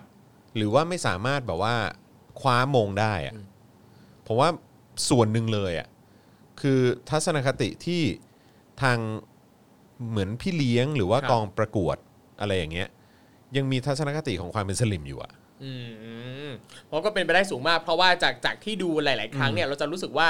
สิ่งที่นางงามคิดสิ่งที่นางงามตอบมาเนี่ย มันยังไม่ก้าวไปสู่สากลน่ะ ใช่ คือการที่ยูจะเป็นมิสยูนิเวิร์สคือเป็นนางงามจักรวาลอ่ะความคิดต้องเป็นสากลแล้วไม่ใช่อยู่ในกรอบ ไม่ใช่อยู่ในกะลา ใช่ ออกมาจากกะลาก่อนถึง แล้ว จะไปคว้ามงได้ แล้วไอ้ทัศนคติที่ที่มีความรู้สึกว่าแบบ ก็มีความเป็นไทยไง แล้วมันก็จะแบบว่า คิดแบบไทยคิดแบบอะไรอย่างเงี้ยแล้วแบบว่าเนี่ยแหละเราจะแบบว่าแบบต่างชาติจะชื่นชมอะไรอย่างเงี้ยอันเนี้ยมันคือความคิดที่ที่หลายๆครั้งผมเจอในสลิมนะครับ เออแล้วก็แล้วแล้วมันไม่จริงไง ครับ คือต้องเข้าใจว่าความเป็นไทยอ่ะมันไม่ได้ดีเสมอไปไง ใช่ เอาความเป็นคนก่อน อืมใช่ คือมันควรจะเบสิกที่ตรงนั้นก่อน ครับ อความเป็นคน ใช่ คือ เออ หลักสิทธิมนุษยชนเนี่ย สิทธิเสรีภาพอะไรต่าง ๆ เนี่ยคำนึงตรงนี้ก่อน อืมอืมคือแบบว่าผมมีความรู้สึกว่าเหมือนแบบการการ brief การเตรียมคำตอบ การเทรนนางงามของเราอะ่ะ ครับ คือมันมีความแบบเหมือนเหมือนบุคลากรที่ที่ที่เทรนอะ่ะ ครับ ผมรู้สึกว่าเท่าเท่าที่ผมเห็นนะครับ อโดยส่วนใหญ่ผมจะมีความความรู้สึกว่าเขาเป็นสลิมหรือเปล่าวะ อืม แล้วแบบใช่เหรอวะ เออ แล้วแบบแล้วคุณไปเทรนเขาแบบนี้เนี่ยนะครับ แล้วแบบให้เขามี mindset ไปอย่างนี้เนี่ยนะ ครับ มันไม่ใช่เปล่าวะ ครับ เออ แล้วแบบว่า แล้วคุณจะไปแข่ง หรือว่าจะไป อืม เฉิดฉายในเวทีสากลหรือว่าระดับโลกได้ยังไง ถ้าคุณยัง ถ้าคุณพยายามจะตีกรอบความคิดให้ให้นางงามคนเนี้ยเขายังอยู่ในกะลาอยู่อะ ถูก มันไม่ได้อะ ใช่ คือ คือมันก็ต้องดูแหละว่าการประกวดเนี่ยไอการประกวด Miss Universe อะมัน มันไม่ใช่แค่ประกวดในประเทศไทยเนี่ย ใช่ เออ อืมแล้วก็ แบบว่า แล้วแล้วผมอ่ะรู้สึกมานิดหนึ่งแล้วนะครับ ว่าแบบว่าเหมือน อย่างน้องเชอเอมอย่างเงี้ย ครับ คือไอ้ไอ้วันที่เขาออกมาตอบ หรือว่าออกมาให้สัมภาษณ์ในเรื่องของประเด็นเกี่ยวกับไม่ว่าจะเป็นเรื่องของอะไรนะเอ่อ เรื่อง ผู้ ผู้แทน ผู้แทน แทน อ่ะ ที่นอกใจ อ่ะผู้ ใช่ไหม ตรงประเด็นผู้แทนนี่ผมก็เฉยๆนะ อ่า ผมก็ไม่ได้รู้สึกว่าอืม Sex Worker เออเออหรือว่า sex worker อะไรพวกเนี้ยผมก็รู้สึกว่าเออมันก็เป็นประเด็นที่น่าสนใจดีเหมือน ค กั รั น บ แล้วก็เรื่องของสิทธิเสรีภาพอะไรต่างๆ ที่ที่เขาออกมาพูดอ่ะ ครับ คือคือมันสร้างกระแสจริงๆนะ มันทำให้มันทำให้ให้คนหันมาสนใจการประกวดมากขึ้น ครับ แต่ว่าในขณะเดียวกันนะมันก็สร้างความสั่นสะเทือนให้กับเหมือนเออเขาเรียกอะไรผู้ผู้กลุ่มอำนาจเก่าอ่ะ ครับ คือในแง่ของว่าอาจจะเป็นกองประกวด ผู้บริหารที่มีแนวคิดแบบเดิมๆ ค อ่ะ รับ แล้วแล้วมันก็วนอยู่แค่เนี้ยแล้วพอมาเจอแบบเนี้ยก็เกิดอาการช็อกอะ ช็อก ช็อกเขาเจอช็อกเหมือนกับ ไม่เคยเจอนางงามที่แบบหืมปากกล้า กล้าพูด กล้าตอบ กล้าอะไรขนาดนี้ หรือว่าเท่าที่ผมฟังนะ ครับ ผมก็จะมีความรู้สึกว่า ไม่เคยเจอนางงามที่ที่มีทัศนคติแบบเนี้ยหรือความคิดแบบเนี้ยหรือคิดเองเป็น ครับ ใช่ คือพอเป็นแบบนี้ปั๊บเราก็จะเห็นว่ามีหลายคนอ่ะคอมเมนต์ในทำนองว่าแบบเป็นไปไม่ได้หรอกที่เธอจะมาตอบได้ดีอะไรขนาดนี้ ใช่ ซึ่งแบบทำไมอ่ะ ผม คือ ตกใจมาก เออ เลยนะ คือแบบว่ามันมีคนที่ออกมาคอมเมนต์แบบในลักษณะที่ว่าหรือทำคลิปแบบพูดออกมา ครับ บอกว่าไม่มีทางที่เขาจะตอบได้ คือถ้าเกิดว่าไม่มีการแบบว่า ให้ผู้จัดการมาเป็นแบบสายสืบอยู่ข้างใน แล้วก็มารู้ว่าแบบว่าจะแบบได้คำถามอะไร ครับ หรืออะไรอย่างเงี้ยไม่มีทางที่จะตอบได้หรอกอะไรเงี้ย ใช่ ซึ่งแบบว่าเฮ้ยเดี๋ยว อย่าอย่าเพิ่งเอาสติปัญญาตัวเองมามา ถูก แบบว่าตั้งเป็นมาตรฐาน ถูก การที่คุณไม่มีความคิดไม่ได้แปลว่าคนอื่นจะไม่มีความคิดแบบ ใช่ คุณ คือแค่คุณมาดูรายการ Daily Topic สักวันหนึ่งคุณก็มีความคิดแล้ว อ่ะเปลี่ยนได้ใช่ไหม เปลี่ยนได้ โอ้ขอบคุณที่ทาย อิน เออ นั่นแหละคือแบบว่า เฮ้ยขมอนคือแบบว่า คือกลายเป็นว่าอ้าวเฮียคนอื่นตอบได้ แล้วคือถ้าเป็นตัวเองตอบไม่ได้ก็เลยตั้งมาตรฐานว่า เป็นฉันก็ตอบไม่ได้หรอก ใช่ เออ แล้วอีนี่จะตอบได้ยังไง เออ ไม่มีทาง ใช่ อีนี่ต้องโกงแน่เลย เธอเป็นใครก่อน เธอเป็นใครก่อ นซึ่งแบบผมแบบรู้สึกว่าฟังแล้วกูก็ช็อกชิบหายเลยเนี่ยว่าแบบเชี่ยอะไรวะเนี่ยเออแบบมันมันอะไรวะเนี่ยเออแล้วก็แบบก็กลายเป็นดราม่านี้ขึ้นมานะครับ ซึ่งผมก็ยอมรับว่าผมก็ไม่ค่อยตามเท่าไหร่หรอกนะครับ เออแต่วันเนี้ยอย่างที่บอกไปว่าผมเนี่ยเอ่อมีโอกาสได้ดูตอนที่น้องเขามาเอ่อตอบคำถามไลฟ์สดเอ้ยเขาเรียกว่าอะไรนะเออแถลงข่าว แถลง เออสดๆ มื่ ใช่ไหม เมื่อตอนบ่ายวั เมื่ น อช่วง นี้ บ่าย ป ที่ ระมาณ ผ่าน บ่าย มา สาม แล้วผมก็รู้สึกว่า เออเขาก็ตอบคำถามได้ค่อนข้างเคลียร์ดีนี่ แต่ว่าในขณะเดียวกันก็เห็นคนคอมเมนต์เยอะมาก ครับ ว่าแบบตอบอะไรเนี่ยวกไปวนมา ตอบไม่เคลียร์ตอบไม่ชัดเจนไอ้เรา ครั ก็ บ แบบ เฮ้ย กูว่ากูว่ากูก็กูกูก็ฟังเข้าใจนี่หว่าทำไมคนอื่นถึงฟังไม่เข้าใจกันวะ ซึ่งไออันเนี้ยเราลองคิดดูง่ายๆว่าการที่น้องเชอเอมตอบมาปั๊บแล้วก็การที่มีทั้งคนที่เข้าใจและคนที่ไม่เข้าใจอ่ะคนที่ไม่เข้าใจอ่ะมีปัญหาละ ใช่ คือถ้ามีคนอื่นเข้าใจแล้วยูไม่เข้าใจอ่ะแปลว่ายูอ่ะมีปัญหา ืมใช่แล้วแบบมันมีปัญหาเรื่องของการเข้าใจการการเขาเรียกว่าอะไรนะฟังฟังจับใจความ ครับ หรือว่า คุณมีปัญหากับเรื่องของอคติ ใช่ หรือว่าคุณมีปัญหากับว่า คือยังไงกูก็ ไม่โอเคกับคนนี้อยู่แล้ว ใช่ เพราะกูเชียร์อีกคน อ้าวยังไงก็ไม่ฟังคือบางคนอะโอ้โหพูดนิดนึงปั๊บอ่ะพิมพ์ด่าแล้วพิมพ์ด่าแล้ว ใช่ พักก่อน พักนิ้วก่อนตั้งใจ ฟั ฟั ง ง เขา ก่อน ก่อน ตั้งใจฟังก่อน ใช่ นะครับนะฮะผมก็เลยเอ่อรบกวนให้ทีม งาน Daily Topic เช่นเคยครับ ครับ ช่วยสรุปมาให้หน่อยว่ามันเกิดอะไรขึ้น อ่า ก่อนหน้านี้วะ ค เอ รับ อนะครับแล้วเดี๋ยวเรามาดูคำตอบของน้องเขาอีกทีแล้วกันว่ามันอย่างไรบ้าง ครับ นะครับก็คือสรุปนะครับว่าคือมันกลายเป็นกระแสดราม่าในวงการนางงามในช่วงไม่กี่วันที่ผ่านมานะครับเมื่อหัวหน้ากองประกวดนางงาม Miss Universe Thailand เนี่ยนะครับออกมาโพสต์เรื่องราวของคณะทำงานคนหนึ่งนะครับซึ่งเป็นหนึ่งในทีมงานกองประกวดที่รู้ความเคลื่อนไหวทุกอย่าง แต่กลับส่งนางงามตัวเองเข้ามาประกวด จนเข้ารอบ 30 คนสุดท้าย ซึ่งการกระทำเช่นนี้ถือว่าไม่เป็นธรรมต่อผู้เข้าประกวดคนอื่นนะครับเพราะฉะนั้นคืออันนี้คือเขากำลังบอกว่าเอ่อมีทีมงานของกองประกวดเนี่ย ครับ ที่รู้เรื่องทุกอย่างเกี่ยวกับกองประกวดเลย แล้วก็ส่งนางงามของตัวเองเข้ามา อ่า ประกวด ใช่ ซึ่งถ้าเป็นแบบนี้จริงเนี่ยแปลว่านางงามคนนั้นเนี่ยต้องได้เปรียบสิ เพ ใช่ ราะว่าพี่เลี้ยงเขาเนี่ยรู้ทุกอย่าง รู้หมดเลย จักในกองรู้คำถามรู้นั่นนี่รู้ทุกอย่าง อ่าโอเค เพราะฉะนั้นอันนี้คือเขาเขากำลังบอกว่าเอ่อคนนี้เนี่ยเอ่อเป็นเป็นคนที่ส่ง ครับ เชอเอมเนี่ยเข้าประกวด อ่า ใช่ไหม แต่ว่าในตอนตอนนั้นตอนที่พี่เขามาโพสต์เนี่ยเขาไม่ได้บอกว่าเป็นใคร อ๋อไม่ได้ระบุ ไม่ คน ไม่ไม่ระบุเลยว่า ค เป็นใครแค่บอกว่า มี มี คนหนึ่ง เหตุการนะณ์ลักษณะนี้คือ มีคนหนึ่งนะ อ่าอ่านมีางงาม โอเค คนหนึ่ง อ่ามี มีทีมงานอยู่ในนั้นรู้นั่นนี่นู่นทุกอย่าง อ่า แล้วก็มีบรรดาแฟนนางงามครับ ไปคอมเมนต์ถามว่าใช่น้องคนนี้ไหมใช่น้องคนนี้ไหมาอะไรเงี้ยเออ โอเคโอเคอ่ะอันนี้ไงนี่ไงเอ่อทำให้เกิดการคาดเดากันไปต่าง ๆ นานาว่านางงามคนที่ถูกกล่าวถึงเนี่ยคือใคร จนมีคนเดาว่าเป็นเชอเอมชยาเอ่อออก ชยาธนุษ ชยาธนุษย์เนื้อะ ครับ สรทัศน์นะครับหนึ่งในตัวเต็งผู้คว้ามงกุฎในปีนี้ ที่กำลังมีกระแสเป็นอย่างมาก เนื่องจากออกมาพูดประเด็นต่างๆ ที่เกิดขึ้นในสังคม โดยเฉพาะเรื่องการเมืองทำให้เชอเอมเนี่ยได้รับความสนใจและกลายเป็นที่รู้จักภายในเวลาอันรวดเร็ว อ่าครับ ซึ่งอย่างเอ่อตรงนี้เนี่ยนะครับคือจุดที่ทำให้คนเนี่ยสันนิษฐานแบบค่อนข้างมั่นใจมากว่า ต้องหมายถึงน้องเชอเอมแน่ ๆ เลย เออ นั่นก็เพราะว่าเบอร์โทรที่อยู่ใน IG น้อง เป็นเบอร์เดียวกับเบอร์ของ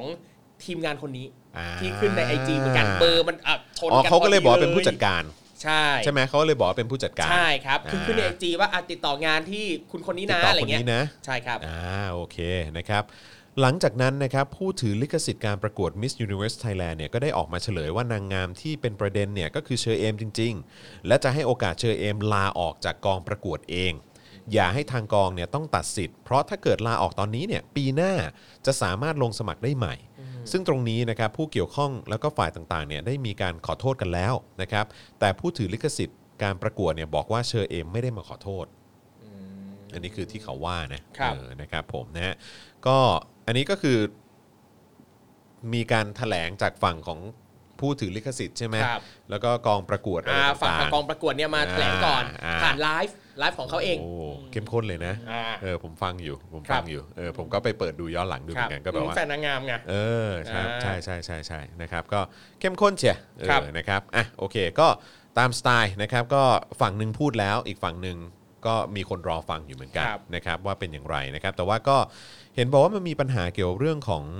ของสถานที่ในการแถลงข่าว ใช่ไหมเขาบอกว่าทางฝั่งเชอเอมเนี่ยก่อนหน้านี้เงียบมาตลอด แล้วก็ไม่ได้เข้าร่วมกิจกรรมของกองอีกเลยนับตั้งแต่มีข่าว ครับ นะฮะแล้วก็มาแถลงข่าวในวันนี้ ซึ่งตอนแรกเนี่ยทีมงานของเชอเอมได้กำหนดว่าจะแถลงข่าวที่ร้านอาหารร้านหนึ่งในย่านทาวน์อินทาวน์แต่ก็ต้องยกเลิกไปเนื่องจากกองประกวดได้โทรไปหาเจ้าของร้าน และขอไม่ให้ใช้สถานที่ อ๋อเหรอแบบนี้เลยเหรอกองประกวดโทรไปเลยเหรอ ทำไมอ่ะ ไม่ไม่รู้ว่า ทำไมไม่อยากให้เขาพูดเหรอหรือว่าอะไร มอันนี้อันนี้ไม่รู้ แปลก อืม นะ นะฮะแปลกๆเนอะ ผมว่าแปลกตั้งแต่เขาไม่ยอมตัดสินแล้วแหละ อืม ครับ เพราะว่าถ้าเขามั่นใจว่าแบบ ก็ตัดสิทธิ์สิ เชอเอมแบบนั่นน่ะ แล้วจะมาบอกให้ โง ลา จริงๆะ ออกทำไมอ่ะ เออ เออถ้าคุณมั่นใจในการกระทำตัวเอง ใช่ เอ้ยในการในข้อมูลตัวเองมากอะ ครับ เออ เหมือนกักกักๆอ่ะเห เออ มือนแบบ ใช่ไหม อืม จากนั้นนะครับทางฝั่งเชอเอมก็แจ้งเปลี่ยนสถานที่ไปจัดแถลงข่าวที่ตึก GMM นะฮะแล้วก็มีข่าวออกมาว่า เพราะเธอเนี่ยจะไปให้สัมภาษณ์รายการหนึ่งที่นั่นด้วย แต่ต่อมาก็มีข่าวอีกว่าทางรายการเนี่ยขอยกเลิก ครับ เนื่องจากมีคนโทรไปล็อบบี้เช่น กัน อ้าวอื มาออก Daily Topic คือจะแถลงข่าวที่ร้าน เชอเอมมาเดลี่ท็อปิกไหมฮะ เนี่ยมาเลยมามา มาได้เลยนะครับ เออครับผมนะฮะเอิ่มแต่ ทางฝ่ายสนับสนุนกองประกวด อ่ายื ยืนยันว่าไม่ได้มีการล็อบบี้ใด ๆ นะครับ สุดท้ายช่วงประมาณบ่าย2เนี่ยก็ได้ตั้งโต๊ะแถลงข่าวโดยเชอเอมบอกว่าไม่ขอถอนตัวจากการประกวดนะครับ แต่ที่ไม่ไปร่วมทำกิจกรรมในกองเนี่ยเพราะกองประกวดไม่ได้ติดต่อให้ไปนะฮะมีแต่ส่งใบสละสิทธิ์ให้อย่างเดียวนะครับนะฮะเอ่ออ่ะก็จริง ๆ มันก็มีมีรายละเอียดตรงนี้อีกนิดนึง ครับ นะครับแต่ผมรู้สึกว่าพอดีผมไปเจอที่ผมส่งให้ครูทอมอ่ะ ครับ อันนั้นเขาก็สรุปดีนะครับ เอ่อขอขออนุญาตอ่านจากอันนั้นได้ไหมฮะ อนุญาตครับอนุญาตครับ เอ่อจากเอ่อเพจอะไรนะเพจอันนี้เพจอะไรนะผม เพจชื่อง ว่าง ม งมงมาก มงมากแม่ เออมงมากแม่นะฮะเพจมงมากแม่นี่เขาสรุปก็ค่อนข้างละเอียดดีนะครับนะฮะคือเอ่อเฮ้ยเดี๋ยวกันนะผมขออนุญาตอ่านจากเพจนี้แล้วกันนะครับ ครับ เพราะว่าเพราะว่าเขาก็เขียนได้ค่อนข้างละเอียดพอสมควรเลยนะครับเอ่ออ่ะเจอละก็สรุปว่า คนที่เขาบอกว่าเป็นผู้จัดการน่ะ ครับ ชื่อคุณเคนใช่ไหม อ่าใช่ครับคุณเคน เขาบอกว่าเป็นโบรกเกอร์นะฮะคือไม่ได้เป็นผู้จัดการนะครับ เป็นโบรกเกอร์ที่หางานให้เป็นครั้งครั้งๆเท่านั้นนะฮะไม่ได้เป็นผู้จัดการส่วนตัวเอ่อที่มีสัญญาระหว่างกัน อ่า เพราะฉะนั้นไม่ได้เป็นผู้จัดการ โอเค แค่หางานให้เป็นครั้งครั้งๆแต่ว่าใน IG น้องเชอเอมเนี่ยก็ขึ้นว่าถ้าจะติดต่องานให้ติดต่อคุณคนนี้ อ่าอืม โอเค ก็ในฐานะโบรกเกอร์ อ่าโอเค อันนี้คือตามที่เชอเอมเขา ครับ บ อกนะพี่เคนเนี่ยที่เป็นโบรกเกอร์เนี่ยทำงานในฐานะทีมหาสปอนเซอร์ชิพให้กับกองเท่านั้น เข้าประชุมแค่ 3 ครั้งเท่านั้น อ่าแปลว่าก็ไม่ได้เป็นทีมงานแบบอินไซต์อะไรขนาดนั้นไม่ได้จะรู้ทุกอย่างในกอง อ่าโอเค จาก เอ ที่ อ ว่ามานะ ประโยคประโยคที่เขาเขียนเนี่ยคือเขาบอกว่าเอ่อมีทีมงานคนหนึ่งในกองประกวดเนี่ยที่รู้ความเคลื่อนไหวทุกอย่าง แล้วก็ส่งนางงามตัวเองเข้าประกวด ครับ นะฮะ อันนี้คือทาอ่าทางฝั่งกองประกวดบอก เขาว่าอย่างนั้น ครับ เออ นะครับ นะ แต่ว่าก็คือเออก็เขาบอกว่าคุณเคนเนี่ยที่เป็นโบรกเกอร์เนี่ยเข้าประชุมแค่ 3 ครั้ง แล้วก็ ครับ ทำหน้าที่แค่เป็นสปอนเอ่อคนหาสปอนเซอร์ เหมือนเป็น AE เออ อ่า ให้กับ โอเค กองประกวดเท่านั้ ครั น บ นะครับ เออเชอเอมทำทุกอย่างเหมือนเพื่อนคนอื่น ไม่ได้รับอภิสิทธิ์ใดๆ พี่เลี้ยงของเชอเอมนะไม่เคยทำงานส่งนางงามประกวดมาก่อน จึงแยกกันไปในช่วงแรกของการประกวดทำให้เชอเอมต้องส่งตัวเองเข้าประกวดต่อไปโดยไม่มีพี่เลี้ยง อ๋อ เพราะฉะนั้นคือการเข้าประกวดครั้งนี้ก็นางไม่มีพี่เลี้ยงนะครับ นะครับด้วยความที่เชอเอมเนี่ยไม่มีพี่เลี้ยงก็เลยเหนื่อยล้ามีการป่วยจึงอยากให้พี่เคนซึ่งเป็นโบรกเกอร์คนนี้เนี่ยนะครับแล้วก็เป็นคนหาสปอนเซอร์ให้กับกองเนี่ยนะฮะแล้วก็เข้าประชุมแค่ 3 ครั้งเนี่ยนะฮะเอ่อซึ่งเขาก็รู้จักกันใช่ไหม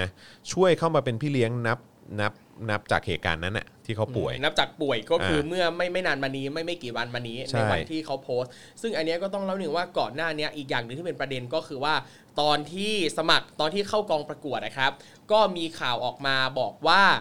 น้องเชอเอมเนี่ยบอกว่าตัวเองเนี่ยไม่มีพี่เลี้ยง อ่าอ่าอ่า อ่าก็เลยเป็นประเด็นว่าเอ้า เธอบอกกองประกวดว่าเธอไม่มีพี่เลี้ยง แต่จริง ๆ แล้วเธอมีนี่ อ่าอ่าอ่า ก็เลย แต่ว่า เป็นประเด็นนั้นไป คือเพิ่งเพิ่งจะมาติด เพิ่ง ต่อ จะมามีติดต่อตอนนี้ อ่า ตามที่เขาแถลงนะ อ่าแล้วเขาก็บอกว่าเออก็เลยเข้าไปหาพี่ปุ้ย ครับ พี่ปุ้ยนี่คือ เป็นเจ้าของ เฮด เจ้าข เฮ อง ด ลิข เลย สิทธิ์ เฮด ครับ เลยเออที่ออกมาแถลง ครับ ใน ผม ไลฟ์วันก่อน ใช่ครับ นะครับ ก็เลยเข้าไปหาพี่ปุ้ยด้วยความซื่อสัตย์ในฐานะที่เป็นผู้ใหญ่ของกอง เพื่อจะบอกว่านับจากนี้เนี่ยถ้าจะให้พี่เคนเป็นคนดูแลในฐานะพี่เลี้ยงจะได้ไหม และต้องทำอย่างไรต่อบ้าง หากกองไม่เห็นด้วยนะฮะก็จะหาคนอื่นมาดูแล ครับ หรือให้กองเนี่ยช่วยหาคนมาดูแลแทน นะครับ แต่ว่าเหมือนว่าท้ายสุดก็ไม่ได้มีคำตอบใช่ไหม ใช่ครับไม่มี เออ คำตอบครับก็คือ ใช่ น้องเซมก็บอกว่าทางผู้ใหญ่ก็บอกแค่ว่าอ่ะให้น้องไปพักผ่อนก่อนเห็นว่าเหนื่อย อืม อ่าแล้วก็เงียบหายไป ก็คือก็คือก็คือไม่ได้บอกว่า ครับ ว่าต้อง ไม่ได้ ยั บองไงกว่า ต่อ ทำได้หรือไม่ ว่าโอ ได้ เค ยั หรื ง อ ไง ไม่โอเค ครับ เพราะฉะนั้นก็ไม่เคลียร์สิ ครับ เออ นะครับผม ต่อมาเนี่ยก็คือเชอเอมอยากขึ้นเวทีเดินในรอบไฟนอลกับเพื่อนๆอีก 29 คน เพราะเอ่อเริ่มพร้อมกันก็อยากจะไปถึงจุดหมายพร้อมกัน อ่า แล้วก็เธอเองก็ยืนยันจะไม่สละสิทธิ์แล้วก็ไม่อยากสละสิทธิ์อันชอบทำไปโดยไม่ได้พูดข้อมูลของเธอเองเลย ครับ นะครับเอ่อทางเชอเอมเนี่ยมาอยู่ตรงนี้ได้ เพราะเป็นที่ชื่นชอบของหลาย ๆ คน การจะอยู่ตรงนี้ต่อก็ขึ้นอยู่กับคุณผู้ชมด้วย ที่ผ่านมาเชอเอมไม่ได้รับการติดต่อมาเรื่องกิจกรรม แล้วก็ไม่รู้ว่าแต่ละวันเพื่อน ๆ ไปไหนแล้วก็ทำอะไร การสละสิทธิ์เป็นความชอบธรรมสุดท้ายที่เหลืออยู่ แล้วก็อยากจะรักษาไว้ ครับเอาเอาจริงเนี่ยผมแอบสงสัยตรงที่ว่าในในช่วงไม่ไม่กี่วันที่ผ่านมานี้หลังหลังจากเป็นประเด็นแล้ว น้องเชอเอมไม่ได้ไปทำกิจกรรมเนี่ยผมก็สงสัยว่า แล้วเพื่อนไม่ทักมาหาบ้างเหรอหรืออะไร เขาบอกว่าเขาบอกเขาคุยกันหลังไมค์นี่ เออแล้วว่าว่าไงอ่ะ ก็คุยก็อัปเดตกันหลังไมค์กันอยู่เรื่อยๆ อัปเดตกันหลังไมค์ว่าไปทำอะไรกันบ้าง แต่ว่าก่อน ถาม ไม่ได้บอก สารทุกข์ ให้ สุข เชอ ดิบ เอมไป ใช่ไหม ก็เลย เออ ก็เลยไม่ไปเงี้ย เหมือนเขาบอกว่าทางกองไม่อนุญาตให้เข้า อ๋อเราไม่ไม่อนุญาตให้เข้าเลยเหร ใช่ อครับ เหมือนเหมือนใช้คำนั้นนะ โอ้ เท่าเท่าเท่าที่ฟังอืม อืมอืม ครับผม ครับ นะฮะเอิ่มแล้วก็เขาบอกว่าถ้าหากเคยทำอะไรให้คนในกองไม่ถูกใจก็ขออภัยด้วย แต่คิดว่าทุกคนน่าจะสัมผัสได้ถึงความจริงใจ พี่เคนเนี่ยที่บอกว่าเป็นโบรกเกอร์เนี่ยนะฮะ ครับ ได้เข้าไปคุยกับผู้ใหญ่เพื่อปรึกษา ไม่ได้ไปขอโทษนะการคลานเข่าเออการคลานเข่าที่เข้าไปคุยกับผู้ใหญ่เนี่ย ครับ เพราะเป็นมารยาทปกตินะพอผู้ใหญ่นั่งอยู่จะให้ยืนค้ำหัวก็คงไม่เหมาะสม อ่า อ๋อเพราะว่าตอนไลฟ์เห็นเขาบอกว่าคลานเข่าเข้ามาขอโทษ ครับ ใช่ไหมสรุปว่าก็คือเป็นการคลานเข่าเข้าไปอธิบาย ครับ เออครับผม เออหลาย ๆ อย่างนี่แบบมันดูฟังไม่ค่อยนั่นเลยเนาะเออนะฮะ วันนี้ไม่ได้ออกมากดดันกองประกวด แต่เมื่อมีอะไรที่กระทบเราก็อยากออกมาพูดเคลียร์ด้วยตัวเอง และทุกคนควรจะได้รับรู้ข้อมูลทั้งสองฝั่งเพื่อให้เข้าใจให้ได้ถูกต้อง ครับ เชอเอมไม่เคยพูดว่า นึกว่าพี่อ้ำรู้อยู่แล้ว ใครพูดให้ไปถามคนโพสต์อืมนะฮะเออครับผม อ๋อก็คือตอนที่พี่อ้ำโพสต์เนี่ย พี่อ้ำมีบอกว่า น้องนางงามอ่ะ อืม ก็พูดว่า นึกว่าพี่อ้ำรู้อยู่แล้ว แล้วก็หัวเราะฮึ่ยๆๆด้วยเป็นคำนี้ โอ้ยอย่างนั้นเลยเหรอ ด้วยนะ อย่างนั้นเลยเหรอ นึกว่าพี่อ้ำรู้อยู่แล้ว แบบ เดี๋ยว นี้ด้วยนะ โอ้โหโอ้โหแม่งโอ้โหแม่งอย่างกับแบบโรลเพลย์ นั่นแหละ เออนะฮะเขาบอกการเปลี่ยนสถานที่แถลงข่าวไม่ได้เกิดจากฝ่ายของเชอเอมนะครับ ครับ ตอนนี้เนี่ยเชอเอมก็ไม่ได้อยู่ในไลน์ของกองประกวดแล้ว อ้า อืมนะฮะก็ไม่รับรู้ไม่ได้รับรู้ว่าแต่ละวันเนี่ยจะมีกิจกรรมอะไรบ้าง อ้าวคือน้องออกเองหรือว่า อันนี้ เขา อันนี้ โด เขา ตะ เขาไม่ได้บอก อ้าวโอ้ตาย เอ ตา อย แต่บอกว่าไม่ได้อยู่ในกลุ่มแล้ว ครับ นะครับหากกองเนี่ยให้เข้าไปทำกิจกรรมต่อก็ยินดี แล้วก็จะทำเต็มที่ อืม แต่ถ้ากองประกาศชัดเจนว่าตัดสิทธิ์ก็น้อมรับนะฮะคราวนี้มาในพาร์ทของข้อกฎหมาย อ่า นะเพราะเห็นมีทนายนิด้ามาด้วย ครับ ใช่ไหม ผม เออนะฮะเขาบอกว่าเอ่อก็อยากให้แสดงว่าข้อเท็จจริงคืออะไร ใครมีบทบาทอะไร แล้วก็ให้ดูว่าจุดตัดของความโกงคือตรงไหนที่มีการกล่าวอ้างว่ามีการโกงกันนะนะ ครับ นะครับหากไม่ออกมาพูดก็จะกลายเป็นยอมรับความเข้าใจผิด จึงต้องออกมาปกป้องชื่อเสียงของตัวเอง และพยายามจะไม่ให้กระทบใคร แต่หากจะเกิดอะไรขึ้นก็พร้อมยอมรับนะครับแล้วก็ยังไม่ได้คุยเรื่องการฟ้องร้องกัน ยอมรับได้ในคำวิจารณ์แม้จะหยาบคาย แต่ท่านเลยเถิดไปมากก็ยังตอบไม่ได้ว่าจะยังไงต่อ ครับ เออนะครับผม ซึ่งอย่างในวันนี้นะครับทางทนายนิด้าเนี่ยก็บอกว่าตอนเนี้ยยังยังไม่ได้ดำเนินการฟ้องร้องใครใด อืม ๆนะครับ แต่คุณทนายก็บอกว่า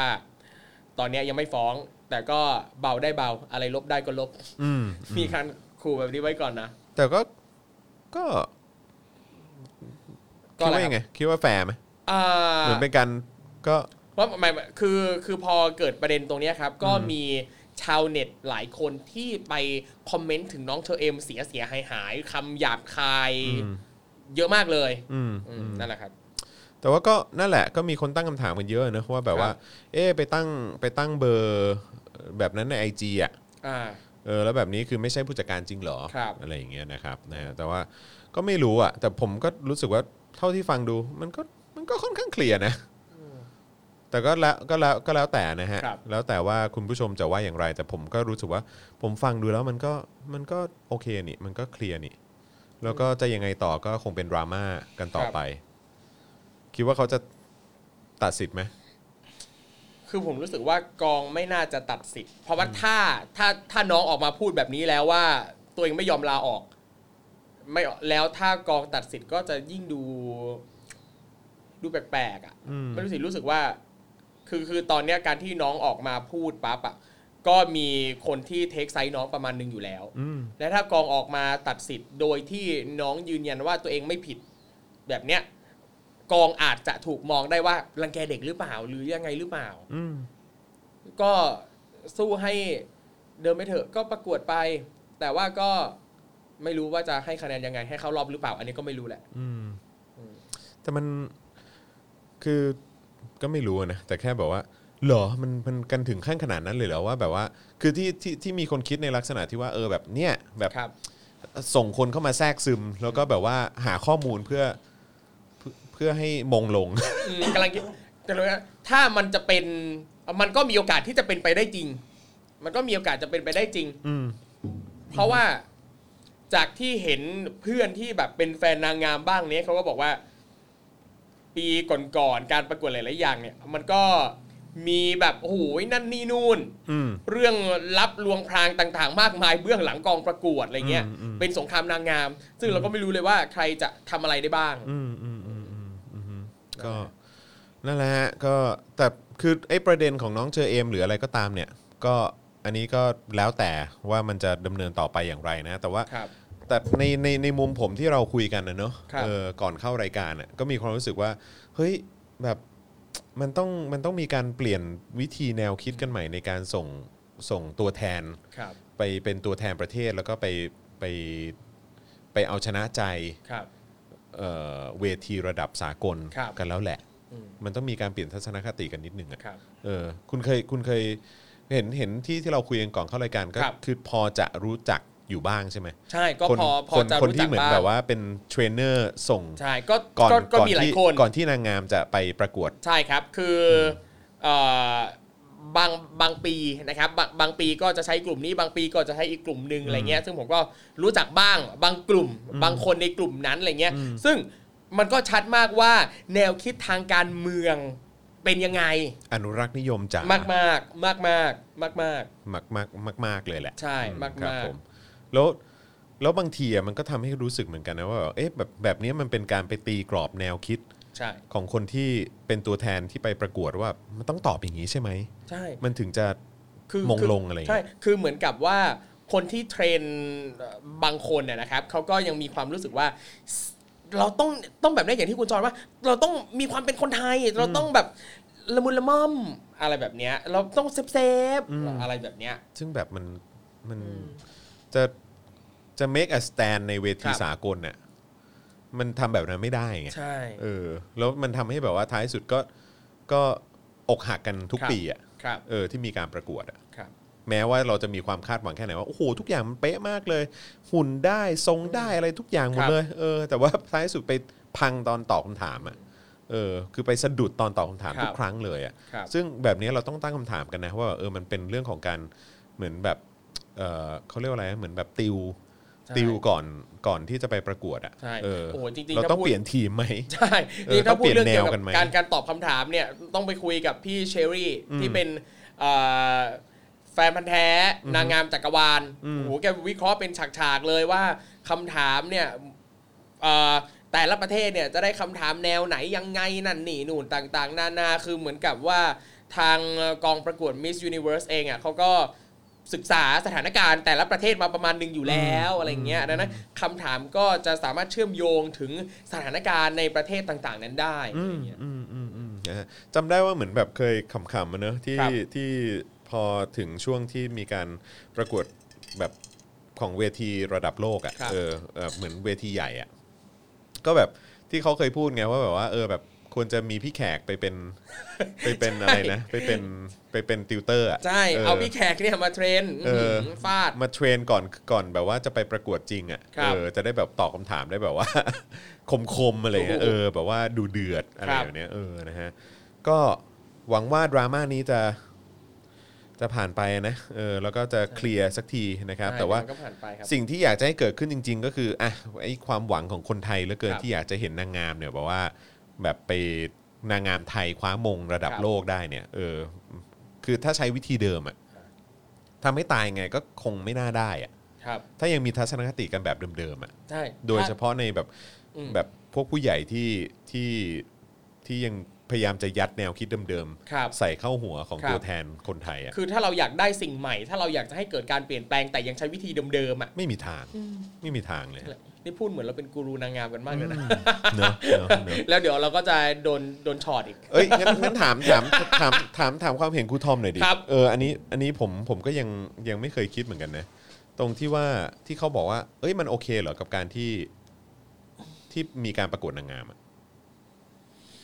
อืม คุณทอมว่าไง คือผมก็ยังไม่เคยคิดประเด็นเนี้ยนะ มันก็ ผมก็คิดตามสไตล์ผู้ชายทื่อๆโง่ๆคนหนึ่งอะนะครับว่าแบบ ว่า ก็สวยดีนี่เอออะไรอย่างเงี้ย อืม อืม อื แต่ว่ามันก็จะมีคนที่แบบว่าเหมือนแบบเนี่ยเอาความงามมาแบบ แบบมันจะเป็นการบูลลี่คนอื่นหรือเปล่าหรืออะไรอย่างเงี้ย อืม เออ จริงผมว่าก็ต้องดูที่จุดประสงค์ จุดมุ่งหมาย แล้วก็ ใช่ไหม เงื่อนไขของการประกวดนั้นๆน่ะ อืมอืมอืมอืม ว่าเขามีเกณฑ์การตัดสินยังไงอะไรยังไงบ้างอะไรเงี้ยไอะอย่างอย่างถ้าเป็นอย่างถ้าถ้าเราลองเทียบกับเวทีเล็ก ๆ อย่างการประกวดดาวเดือนในมหาลัยเงี้ย เออเออเออเอ อ่ะ อเออ อย่างอันเนี้ยโดยส่วนก็รู้สึกว่าไม่ได้จะเห็นด้วยเท่าไหร่ รู้สึกว่ามันไม่ได้จำเป็นเลย เพราะว่าเมื่อมีไปแล้วเนี่ยเราก็ไม่ได้เห็นว่าเอ่อเอาไปต่อยอดทำประโยชน์อะไรยังไงต่อละแล้วเป็นประโยชน์ยังไงกับสังคมต่อเหรอการมีดาวเดือน อืม แต่ว่าพอเป็นการประกวดนางงามปั๊บเราก็มองในมุมว่าเฮ้ยพอพอมันใหญ่มันเป็นเวทีระดับชาติเวทีระดับโลกปั๊บมันมันก็ถือว่าเป็นที่หนึ่งที่มีสปอตไลท์ส่องหา อืม ซึ่งนั่นแปลว่าใครที่ได้รับสปอตไลท์ทีเนี้ยถ้าเขาจะทำอะไรเพื่อสังคมถ้าเขาจะพูดจะอะไรอ่ะมันมีโอกาสที่จะมีคนเห็นมากขึ้น อืม ยกตัวอย่างเช่นมาริยาเอง อืม คือผมรู้สึกว่าอ่ะอ่ะถงถึงแม้ว่าเราจะสมมุติว่าถ้าเราไม่ได้เห็นด้วยกับการประกวดนางงามเพราะเราจะมองว่า โอ้โห เป็นเรื่องไร้สาระนั่นนี่นู่น beauty privilege อะไรบ้าๆแต่มารยาเป็นนางงามที่ทำให้เราเห็นว่าเมื่อเขาอยู่ในแสงไฟแล้วอ่ะเขาใช้สิ่งที่เขามีอ่ะเพื่อสร้างประโยชน์ให้กับคนอื่นได้ เออ อยากเห็นได้ชัด อืมอืมอืมอืมอืม นั่นแห เออละครับ ก็จริงนะก็จริงนะ แล้วก็แบบว่าสามารถเอ่อดึงความสนใจ ใช่ซึ่ง ของสังคมได้ด้วยเหมือนกั ใช่ครับ อย่างอย่างตอนช่วงช่วงแรก ๆ ที่มาริยาออกมาโพสต์ใน Instagram เราจะเห็นเลยว่าก่อนหน้ามาริยาจะพูดอ่ะก็มีคนอื่นไม่น้อยเหมือนกันที่พูดมาแล้วอ่ะแต่ว่าแทบไม่ออกข่าวเลยนะ อืม แต่พอมาริยาพูดปั๊บเป็นข่าวเลยนะ อืม อ่ะ ใช่ นั่นแปลว่า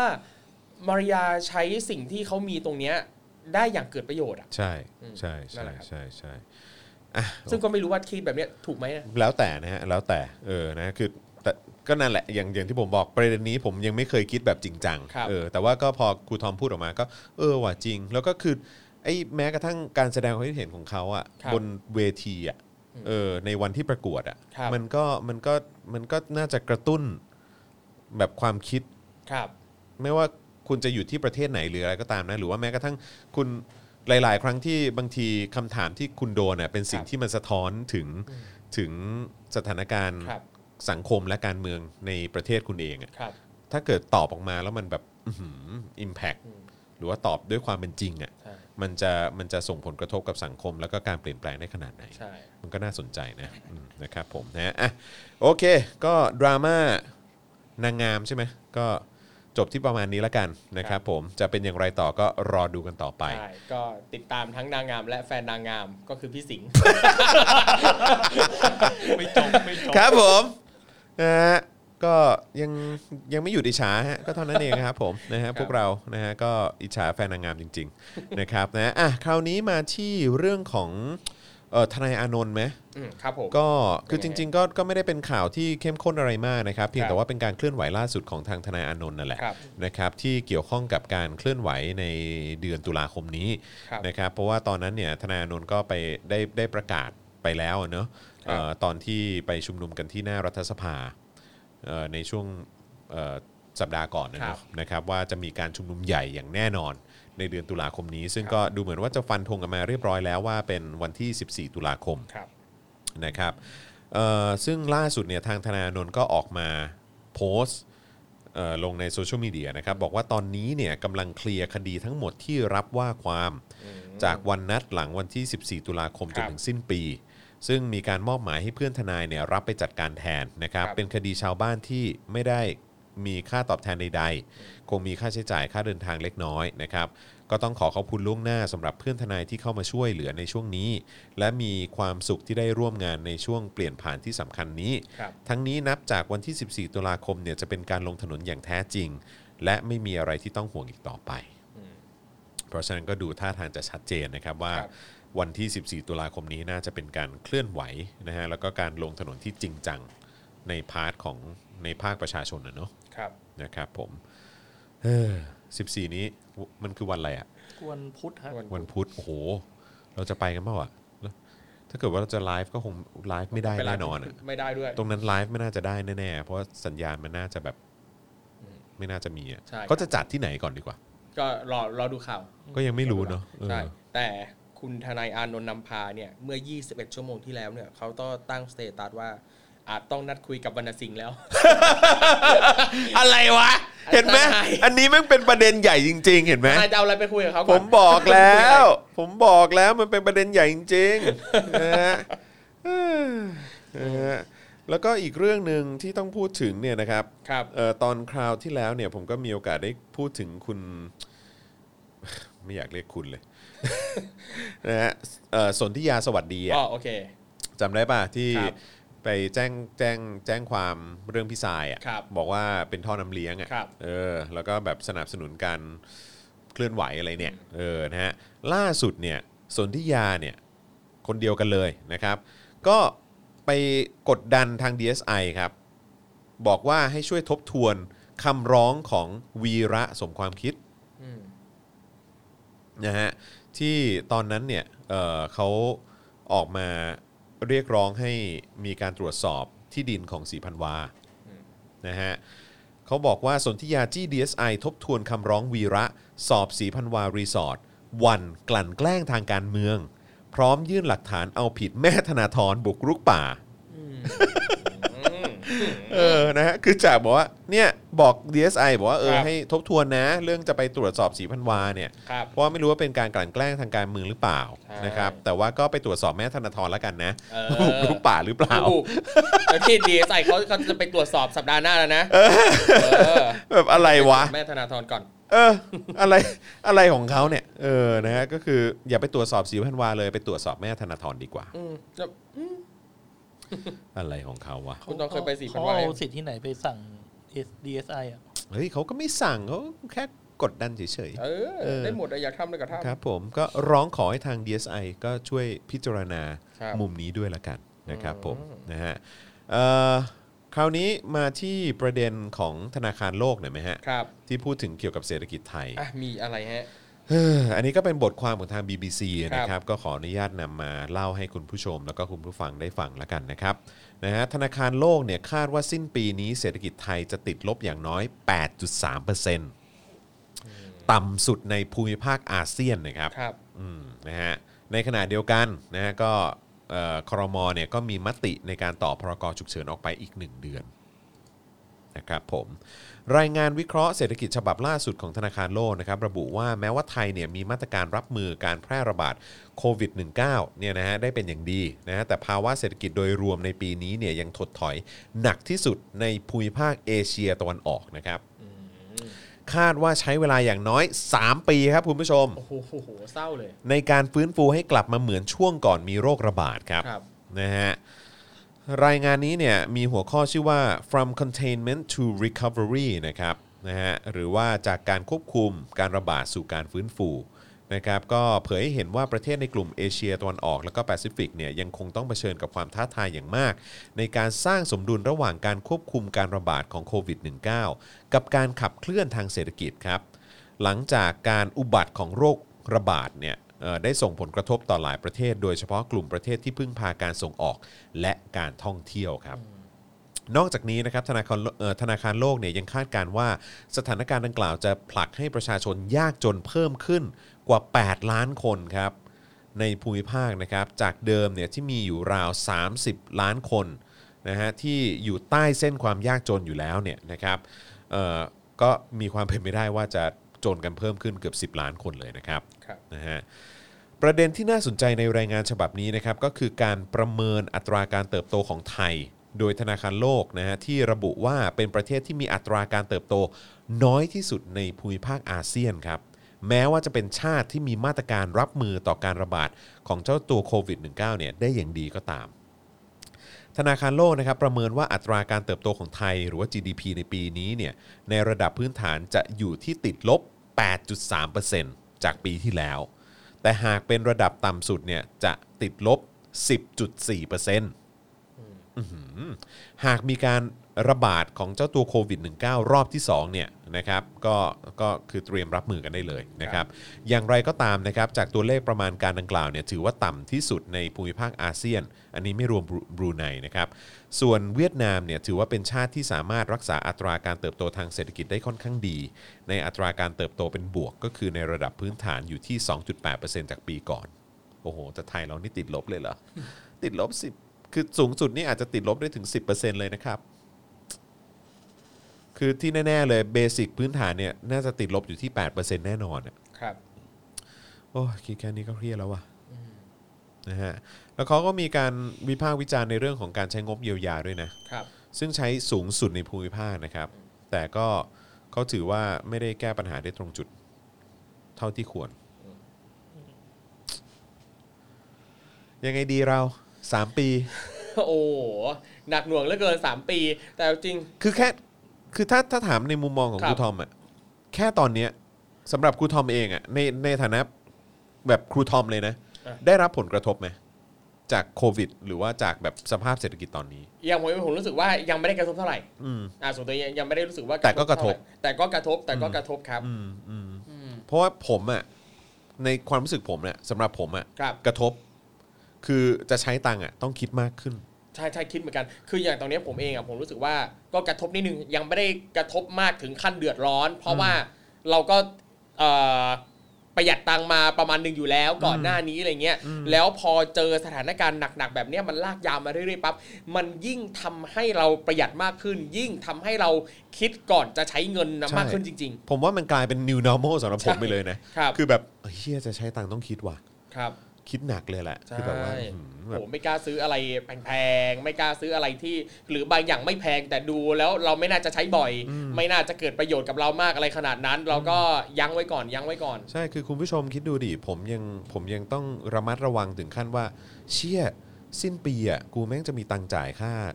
ค่าประกันมาวะ คือเพราะว่าผมทำหลายฉบับไง ครับ ผมก็จะทำแบบประกันที่มันเกี่ยวกับการออมการอะไรพวกนี้ด้วย ครับ อะไรเงี้ยซึ่งซึ่งก็แบบเชื่อมันกระทบนะ ใช่ เออแบบก็ต้องคิดอ่ะ ภาษีก็ยังต้องจ่ย ภาษีด้วย อืม ค่าเทอมลูก อีก อะไรเงี้ยโอ้โห ตายแล้ แม่ ว ง ลูกเรียนสารศาสตร์เปล่า เออไม่ไม่ไม่ฮะไม่ฮะไม่ฮะครับผมอืม เออไม่แต่คือแล้วคือเศรษฐกิจอะก็แย่อะไรแบบเนี้ยแล้วอย่างล่าสุดเดี๋ยวคุณตอนเห็นข่าวบ้าที่เอ่อมีรีสอร์ทที่เกาะช้างอ่ะ โอ้ยอันนี้แม่งเฮี เอย มาก อ เออช่วยช่วยช่วยเล่าให้ คื คุณ อ ผู้ชมฟัง คือ หน่อย มีนักท่องเที่ยวอเมริกัน ครับ มาเที่ยวเกาะช้างแล้วก็รีวิวในทำนองว่าเอ่อพนักงานเนี่ยอันเฟนลี่ อืม อ่าแล้วก็ปรากฏว่าทางรีสอร์ทเนี่ยไม่พอใจก็แจ้งความอ่า คือจากการที่เขาไป น รี เอง วิวใช่ไหม เป็นวใช่จากการที่เขารีวิวในเชิงลบว่าที่พนักงานที่รีสอร์ทอันเฟนลี่ปรากฏว่าตอนเนี้ยเลยเป็นข่าวไปแบบแทบจะทั่วโลกเลย ใช่ สื่อหัวใหญ่ๆ ทั่วโลกอ่ะพาดหัวทำนองเนี้ยว่าจะมาอยู่จะมาเที่ยวเมืองไทยอ่ะยูต้องรีวิวด้านบวกเท่านั้นนะไม่งั้นอ่ะยูมีโอกาส อาจจะโดน ที่จะ อาจจะติดคุ กิ ก นเจ นะ ลใช่ เฮียเนอะ อืม คือแบบแม่ง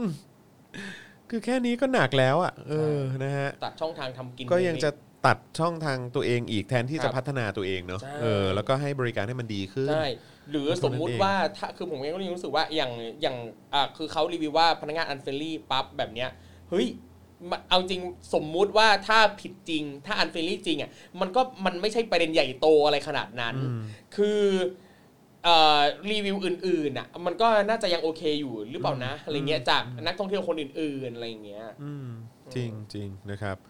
เอิ่มแล้วก็เมื่อสักครู่นี้เนี่ยที่เราพูดถึงเกี่ยวกับบทความของ BBC ใช่ไหมครั ครับ บ ที่เขามีการทักขึ้นมา เพราะว่าคือตามสไตล์เนอะแบบว่าพวกพวกประเทศที่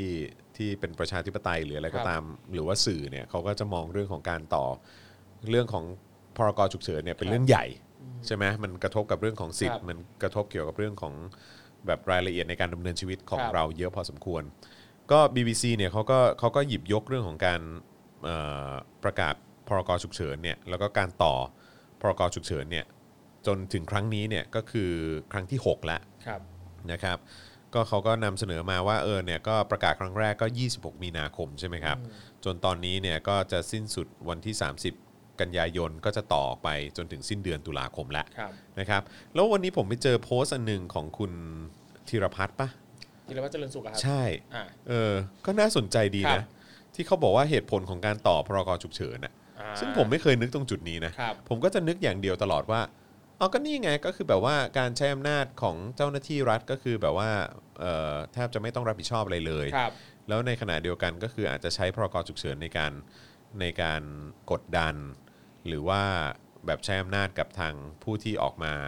ครับ ชุมนุม หรือว่าเรียกร้องประชาธิปไตย แต่ว่าเห็นคุณธีรพัฒน์เจริญสุขเนี่ยเขามาเขามาโพสต์อะ ครับ บอกว่าพรกฉุกเฉินที่ใช้ตอนนี้เนี่ยไม่ได้เอาไว้กดสิทธิเสรีภาพคนธรรมดาอะไรขนาดนั้น อ๋อ คนเลยไม่ค่อยรู้สึกกระทบกระเทือน แต่เป้าหมายจริงๆเนี่ยนอกจากเอาไว้กันม็อบแล้วเนี่ยก็ยังหนึ่งเอาไว้จัดซื้อจัดจ้างแบบด่วนพิเศษไม่ต้องประมูล อืม สองเนี่ยเอาไว้ใช้อำนาจข้ามห้วยล้วงลูกอะไรเกินพักร่วมล้วงล้วงลูกเกินเหรอพักร่วมรัฐบาล อืม นะฮะสามเนี่ยเอาไว้เบิกงบฉุกเฉินได้เรื่อยๆ แบบไม่จำกัด ครับ สี่เอาไว้ปฏิเสธความรับผิดชอบใด ๆ ในกรณีเกิดความเสียหายอ่าซึ่งซึ่งซึ่งตรงพานนี้เราก็เคยพูดกันไปแล้ว ครับ นะครับนะฮะเกี่ยวกับเรื่องของผลของพรกฉุกเฉิน แล้วก็อีกอันหนึงคือบอกว่าเอาไว้ทวีคูณอายุราชการของคนที่ปฏิบัติงานในหน่วยงานฉุกเฉิน เพื่อรับค่าตอบแทนครับ อืม นะฮะแล้วก็ตั้งข้อสังเกตว่าเนี่ยคือตอนนี้ยกเลิกไม่ได้แล้วเพราะว่าเสพติดกันไปแล้ว ครับ คือใช้กันจนชินน่ะ ใช่ กับการที่ไม่ต้องรับผิดชอบอะไรเลย แล้วก็เบิกเบิกเบิกเบิกเบิกเบิกเบิกได้ ค แบ รับ บกระหน่ำเลย อย่างที่พี่สายเคยว่าไว้ชั่วคราวหรือชั่วโคตร นั่นน่ะดิเฮียแม่งหนักว่ะ ครับ เออก็เป็นความรู้ใหม่ที่ชวนพาเครียดนะฮะ ครับ เราก็ อืม สนุกสนานครับ ครับ สนุกสนาน โอ้ นี่เราไลฟ์กันมาจะ 2 ชั่วโมงแล้วเนี่ย ครับ ทำไปเล่นไป แต่ว่าวันนี้ก็ดีใจฮะ เห็นครูทอมแบบจัดหนักแบบเรื่องเขาเรียกว่าอะไรนะ เหรอจะหลักจริงเหรอ จัดหนักเรื่องเรื่องเอ่อคุณจุ๋มเนี่ย จุ๋มพักก่อน คุณจุ๋มรวมถึงการแบบว่าลงโทษเอ่อใช่ไหม ใช่ แล้วแล้วไม่แล้วแล้วอย่างเคสเคสจุ๋มอะคือแบบ คือเนี่ยแล้วนักข่าวก็ไปสัมภาษณ์ที่บ้านสัมภาษณ์เพื่อนบ้าน แล้วทุกคนก็บอกเหมือนกันว่า อืม จุ๋มเป็นคนดี เออ เออซึ่งแบบ หรือว่าที่แบบอะไรนะที่ที่แม่คือเมื่อวานนี้ที่ปาล์มพูดปะที่บอกว่าแม่แม่แม่ไม่เคยตีลูกเลยหรืออะไร เออ สักอย่าง อืม อืม แล้วลูกไปเอามาจากไหนอ่ะ เออนั่นน่ะสิ เออเออผมเลยแบบอยากเอาจริงคือ อยากให้มีจิตแพทย์ไปคุยกับเขาจริง อืม ๆสืบเสาะหาหน่อยซิปมคืออะไรอ่ะทำขนาดนี้อะ เออ มันเกิดจากอะมัน ไร มันต้องมีอ่ะมันต้องมีอะไรสักอย่าง เออเออ unconscious mind อืม จิตใต้สำนึกเนี่ยลองไปขุดดูหน่อยสิจุ๋มเธอเป็นอะไร เธอถูกกระทำอะไรมาในวัยเยาว์ซึ่งผมรู้สึกว่าถ้าเรามีข้อมูลตรงส่วนนี้หน่อย ถ้าเราขุดเจอว่าจุ๋มเคยโดนกระทำอะไรยังไงมาบ้างอ่ะ มันก็น่าจะมีข้อมูล เห็นที่มาที่ไปกันนิดนึง ใช่ให้ได้มาคุยต่อเพื่อที่จะได้ป้องกันไม่ให้สังคมเนี่ยผลิตคนอย่างจุ๋มออกมาอีกอ่ะ อืมใช่อืม คือแน่นอนว่าจุ๋มเนี่ยต้องถูกดำเนินคดีอ่ะอันนี้เห็นด้วย ใช่ ต้องแต่แต่ก็ควรจะมีจิตแพทย์มาคุยกับเขาด้วย อืมอืม นั่นแหละ ใช่ใช่ใช่นะฮะแล้วก็หวังเป็นอย่างยิ่งอะนะฮะว่าทางผู้บริหารเครือสารศาสตร์ใช่ไหมฮะจะ ครับ จะ จะอะไรฮะ หวังจะ หวังจะ เขาเรีย ก็ กว่าไปอะไร เลย อะแบบ คิดว่าหวังอะไรกับเขาได้บ้างอะ ก็ยากเนอะยากจริงอ่ะคือ คือ แบบ เอาจริงก็รู้สึกว่าผู้บริหารเองก็มีความเกินเยียวยาประมาณนึงแล้วไหมล่ะ เออ ให้สัมภาษณ์ขนาดเนี้ย แล้วคนหมดหมดหวังกับสลิ มไหม โอ้ หัวเราะหัวเราะแบบ คือแบบใจหนึ่งอะมันก็ยังรู้สึกว่าอื้อหือเราไม่ควรจะหมดหวังสิ เรายังจะต้องมีความหวังอยู่ชีวิตเราอยู่ได้ด้วยความหวัง แต่เห็นพฤติกรรมสลิมแบบนี้ก็แบบ โอ้ย แม่งเหนื่อยเนาะ อืม เห็นแล้วก็แบบ เออ คุณผู้ชมล่ะครับ คุณผู้ชมยังมีหวังกับสลิมอยู่ไหมฮะอืมอยากจะรู้การการการที่เราใช้คำว่าสลิมนี่ถือว่าเป็นการบูลลี่ปะหรือว่าเป็นการกดขี่คนอื่นไหมสำหรับผมผมรู้สึกว่าไม่นะ คือผมเองผมก็รู้สึกว่า คือ มันผมมองว่ามันเป็นแค่เป็นคำเรียกขานคนกลุ่มนั้นน่ะ อืม อืมเพราะอ่ะคือเราก็ต้อง คน นิ ที่ ยาม มี ก่อนว่า คนที่มีทัศนคติแบบนั้น ใช่ อืม อ่าคืออ้าวยูมีทัศนคติแบบนี้ยู อืม ได้รับการขนานนามว่าสลิม อืม มันคือเป็นคำเรียกอะ อืมอืม แค่นั้นอะ นะฮะ นอกจากว่าถ้าเขาไม่ได้เป็นแล้วเราจะไปเรียกเขาว่าเป็นสลิมอันเนี้ย คือเราอันเนี้ยไม่ใช่ อ่าอ่าอ่าเข้าใจเข้าใจเข้าใจ นั่นแหละ นะครับผมเอ่อคุณคัฟทานฟีเวอร์บอกว่าอย่าปั้นจุ๋มเป็นลุงพลอีกคนก็พอละ โอ้โห เออนะครับ ปรากฏว่าพรุ่งนี้มาแล้วนะครับ ออกซิงเกิลคู่กันนะครับ โอ้โห จุ๋มพล เออนะฮะนี่มีคนบอกว่าเราไม่ควรมีหวังแต่แต่แรกค่ะ เราต้องมีหน่อยนะ เราต้องมีหน่อยนะ มีหน่อยนะ เออคุณบาร็อกบอกว่ามันเป็นคำเรียกพฤติกรรมแบบนั้นค่ะอืมครับผมนะฮะเอ่อคุณอนุบอกว่าล่าสุดรายการจอมขวัญถามตรงๆ ประธานตอบคำถามได้เฮียมากๆเออนะครับคงต้องไปดูจริงๆว่ะแต่ว่ากันคือแค่อ่านแค่อ่านที่เขา ค แบ รั บบ ไปถอดคำพูดมา ก็ กูก็ไม่อยากฟังแล้วเปล่า ใช่ วะ คือแบบ เ โหดในใจนี่คิดอยู่ว่า เฮ้ย เราจะทนดูได้แค่ไหนวะแต่ นั่น ก็ น่ะดิ รู้ว่า แต่เดี๋ยวยังไงเราก็ต้องฝืนใจดูเราต้องทนดูอ่ะ เออต้องเก็บ ราจะข้ได้อมูลเว้ย แบบด่าได้เต็มปาก เออใช่นะฮะเออคุณพักดีบอกว่าสลิมมันเลิกเป็นได้นะครับ แล้วตอนคำนี้มาใหม่ๆ สลิมเองก็สมาทานคำนี้ และรู้สึกภูมิใจที่เป็นสลิมเหรอเออนะฮะคุณเอทัศน์บอกว่าสลิมที่เซลล์สมองไม่ฟังก์ชันเรื่องเหตุและผลสามัญสำนึกก็ควรปล่อยให้ตายไปตามธรรมชาติ โอ้โหตายแล้วใจเย็นนะเออนะครับผมเออเออขอข่าวสุดท้ายแล้วกัน ครับ ก็เห็นวันนี้หมอวรงค์เขาไปวิพากษ์วิจารณ์น้องรุ้งปะน้องรุ้งกับน้องไมค์มั้ง แล้วครับเรื่องเรื่องอะไรเอ่ยผม ที่ ยังไม่ได้ดูข่าวเลย ที่ไปทาสีอะที่ไปละเลงสีตรง ครับ ตรงรู้สึกว่าจะเป็น มพันสี่แหละ มอพันสีที่เกี่ยวกับรถถังปะ อืมครับ ที่ทหารมารู้สึกว่าจะเป็นทหารมามั้ง ใช่ใช่ที่ที่ที่เขามา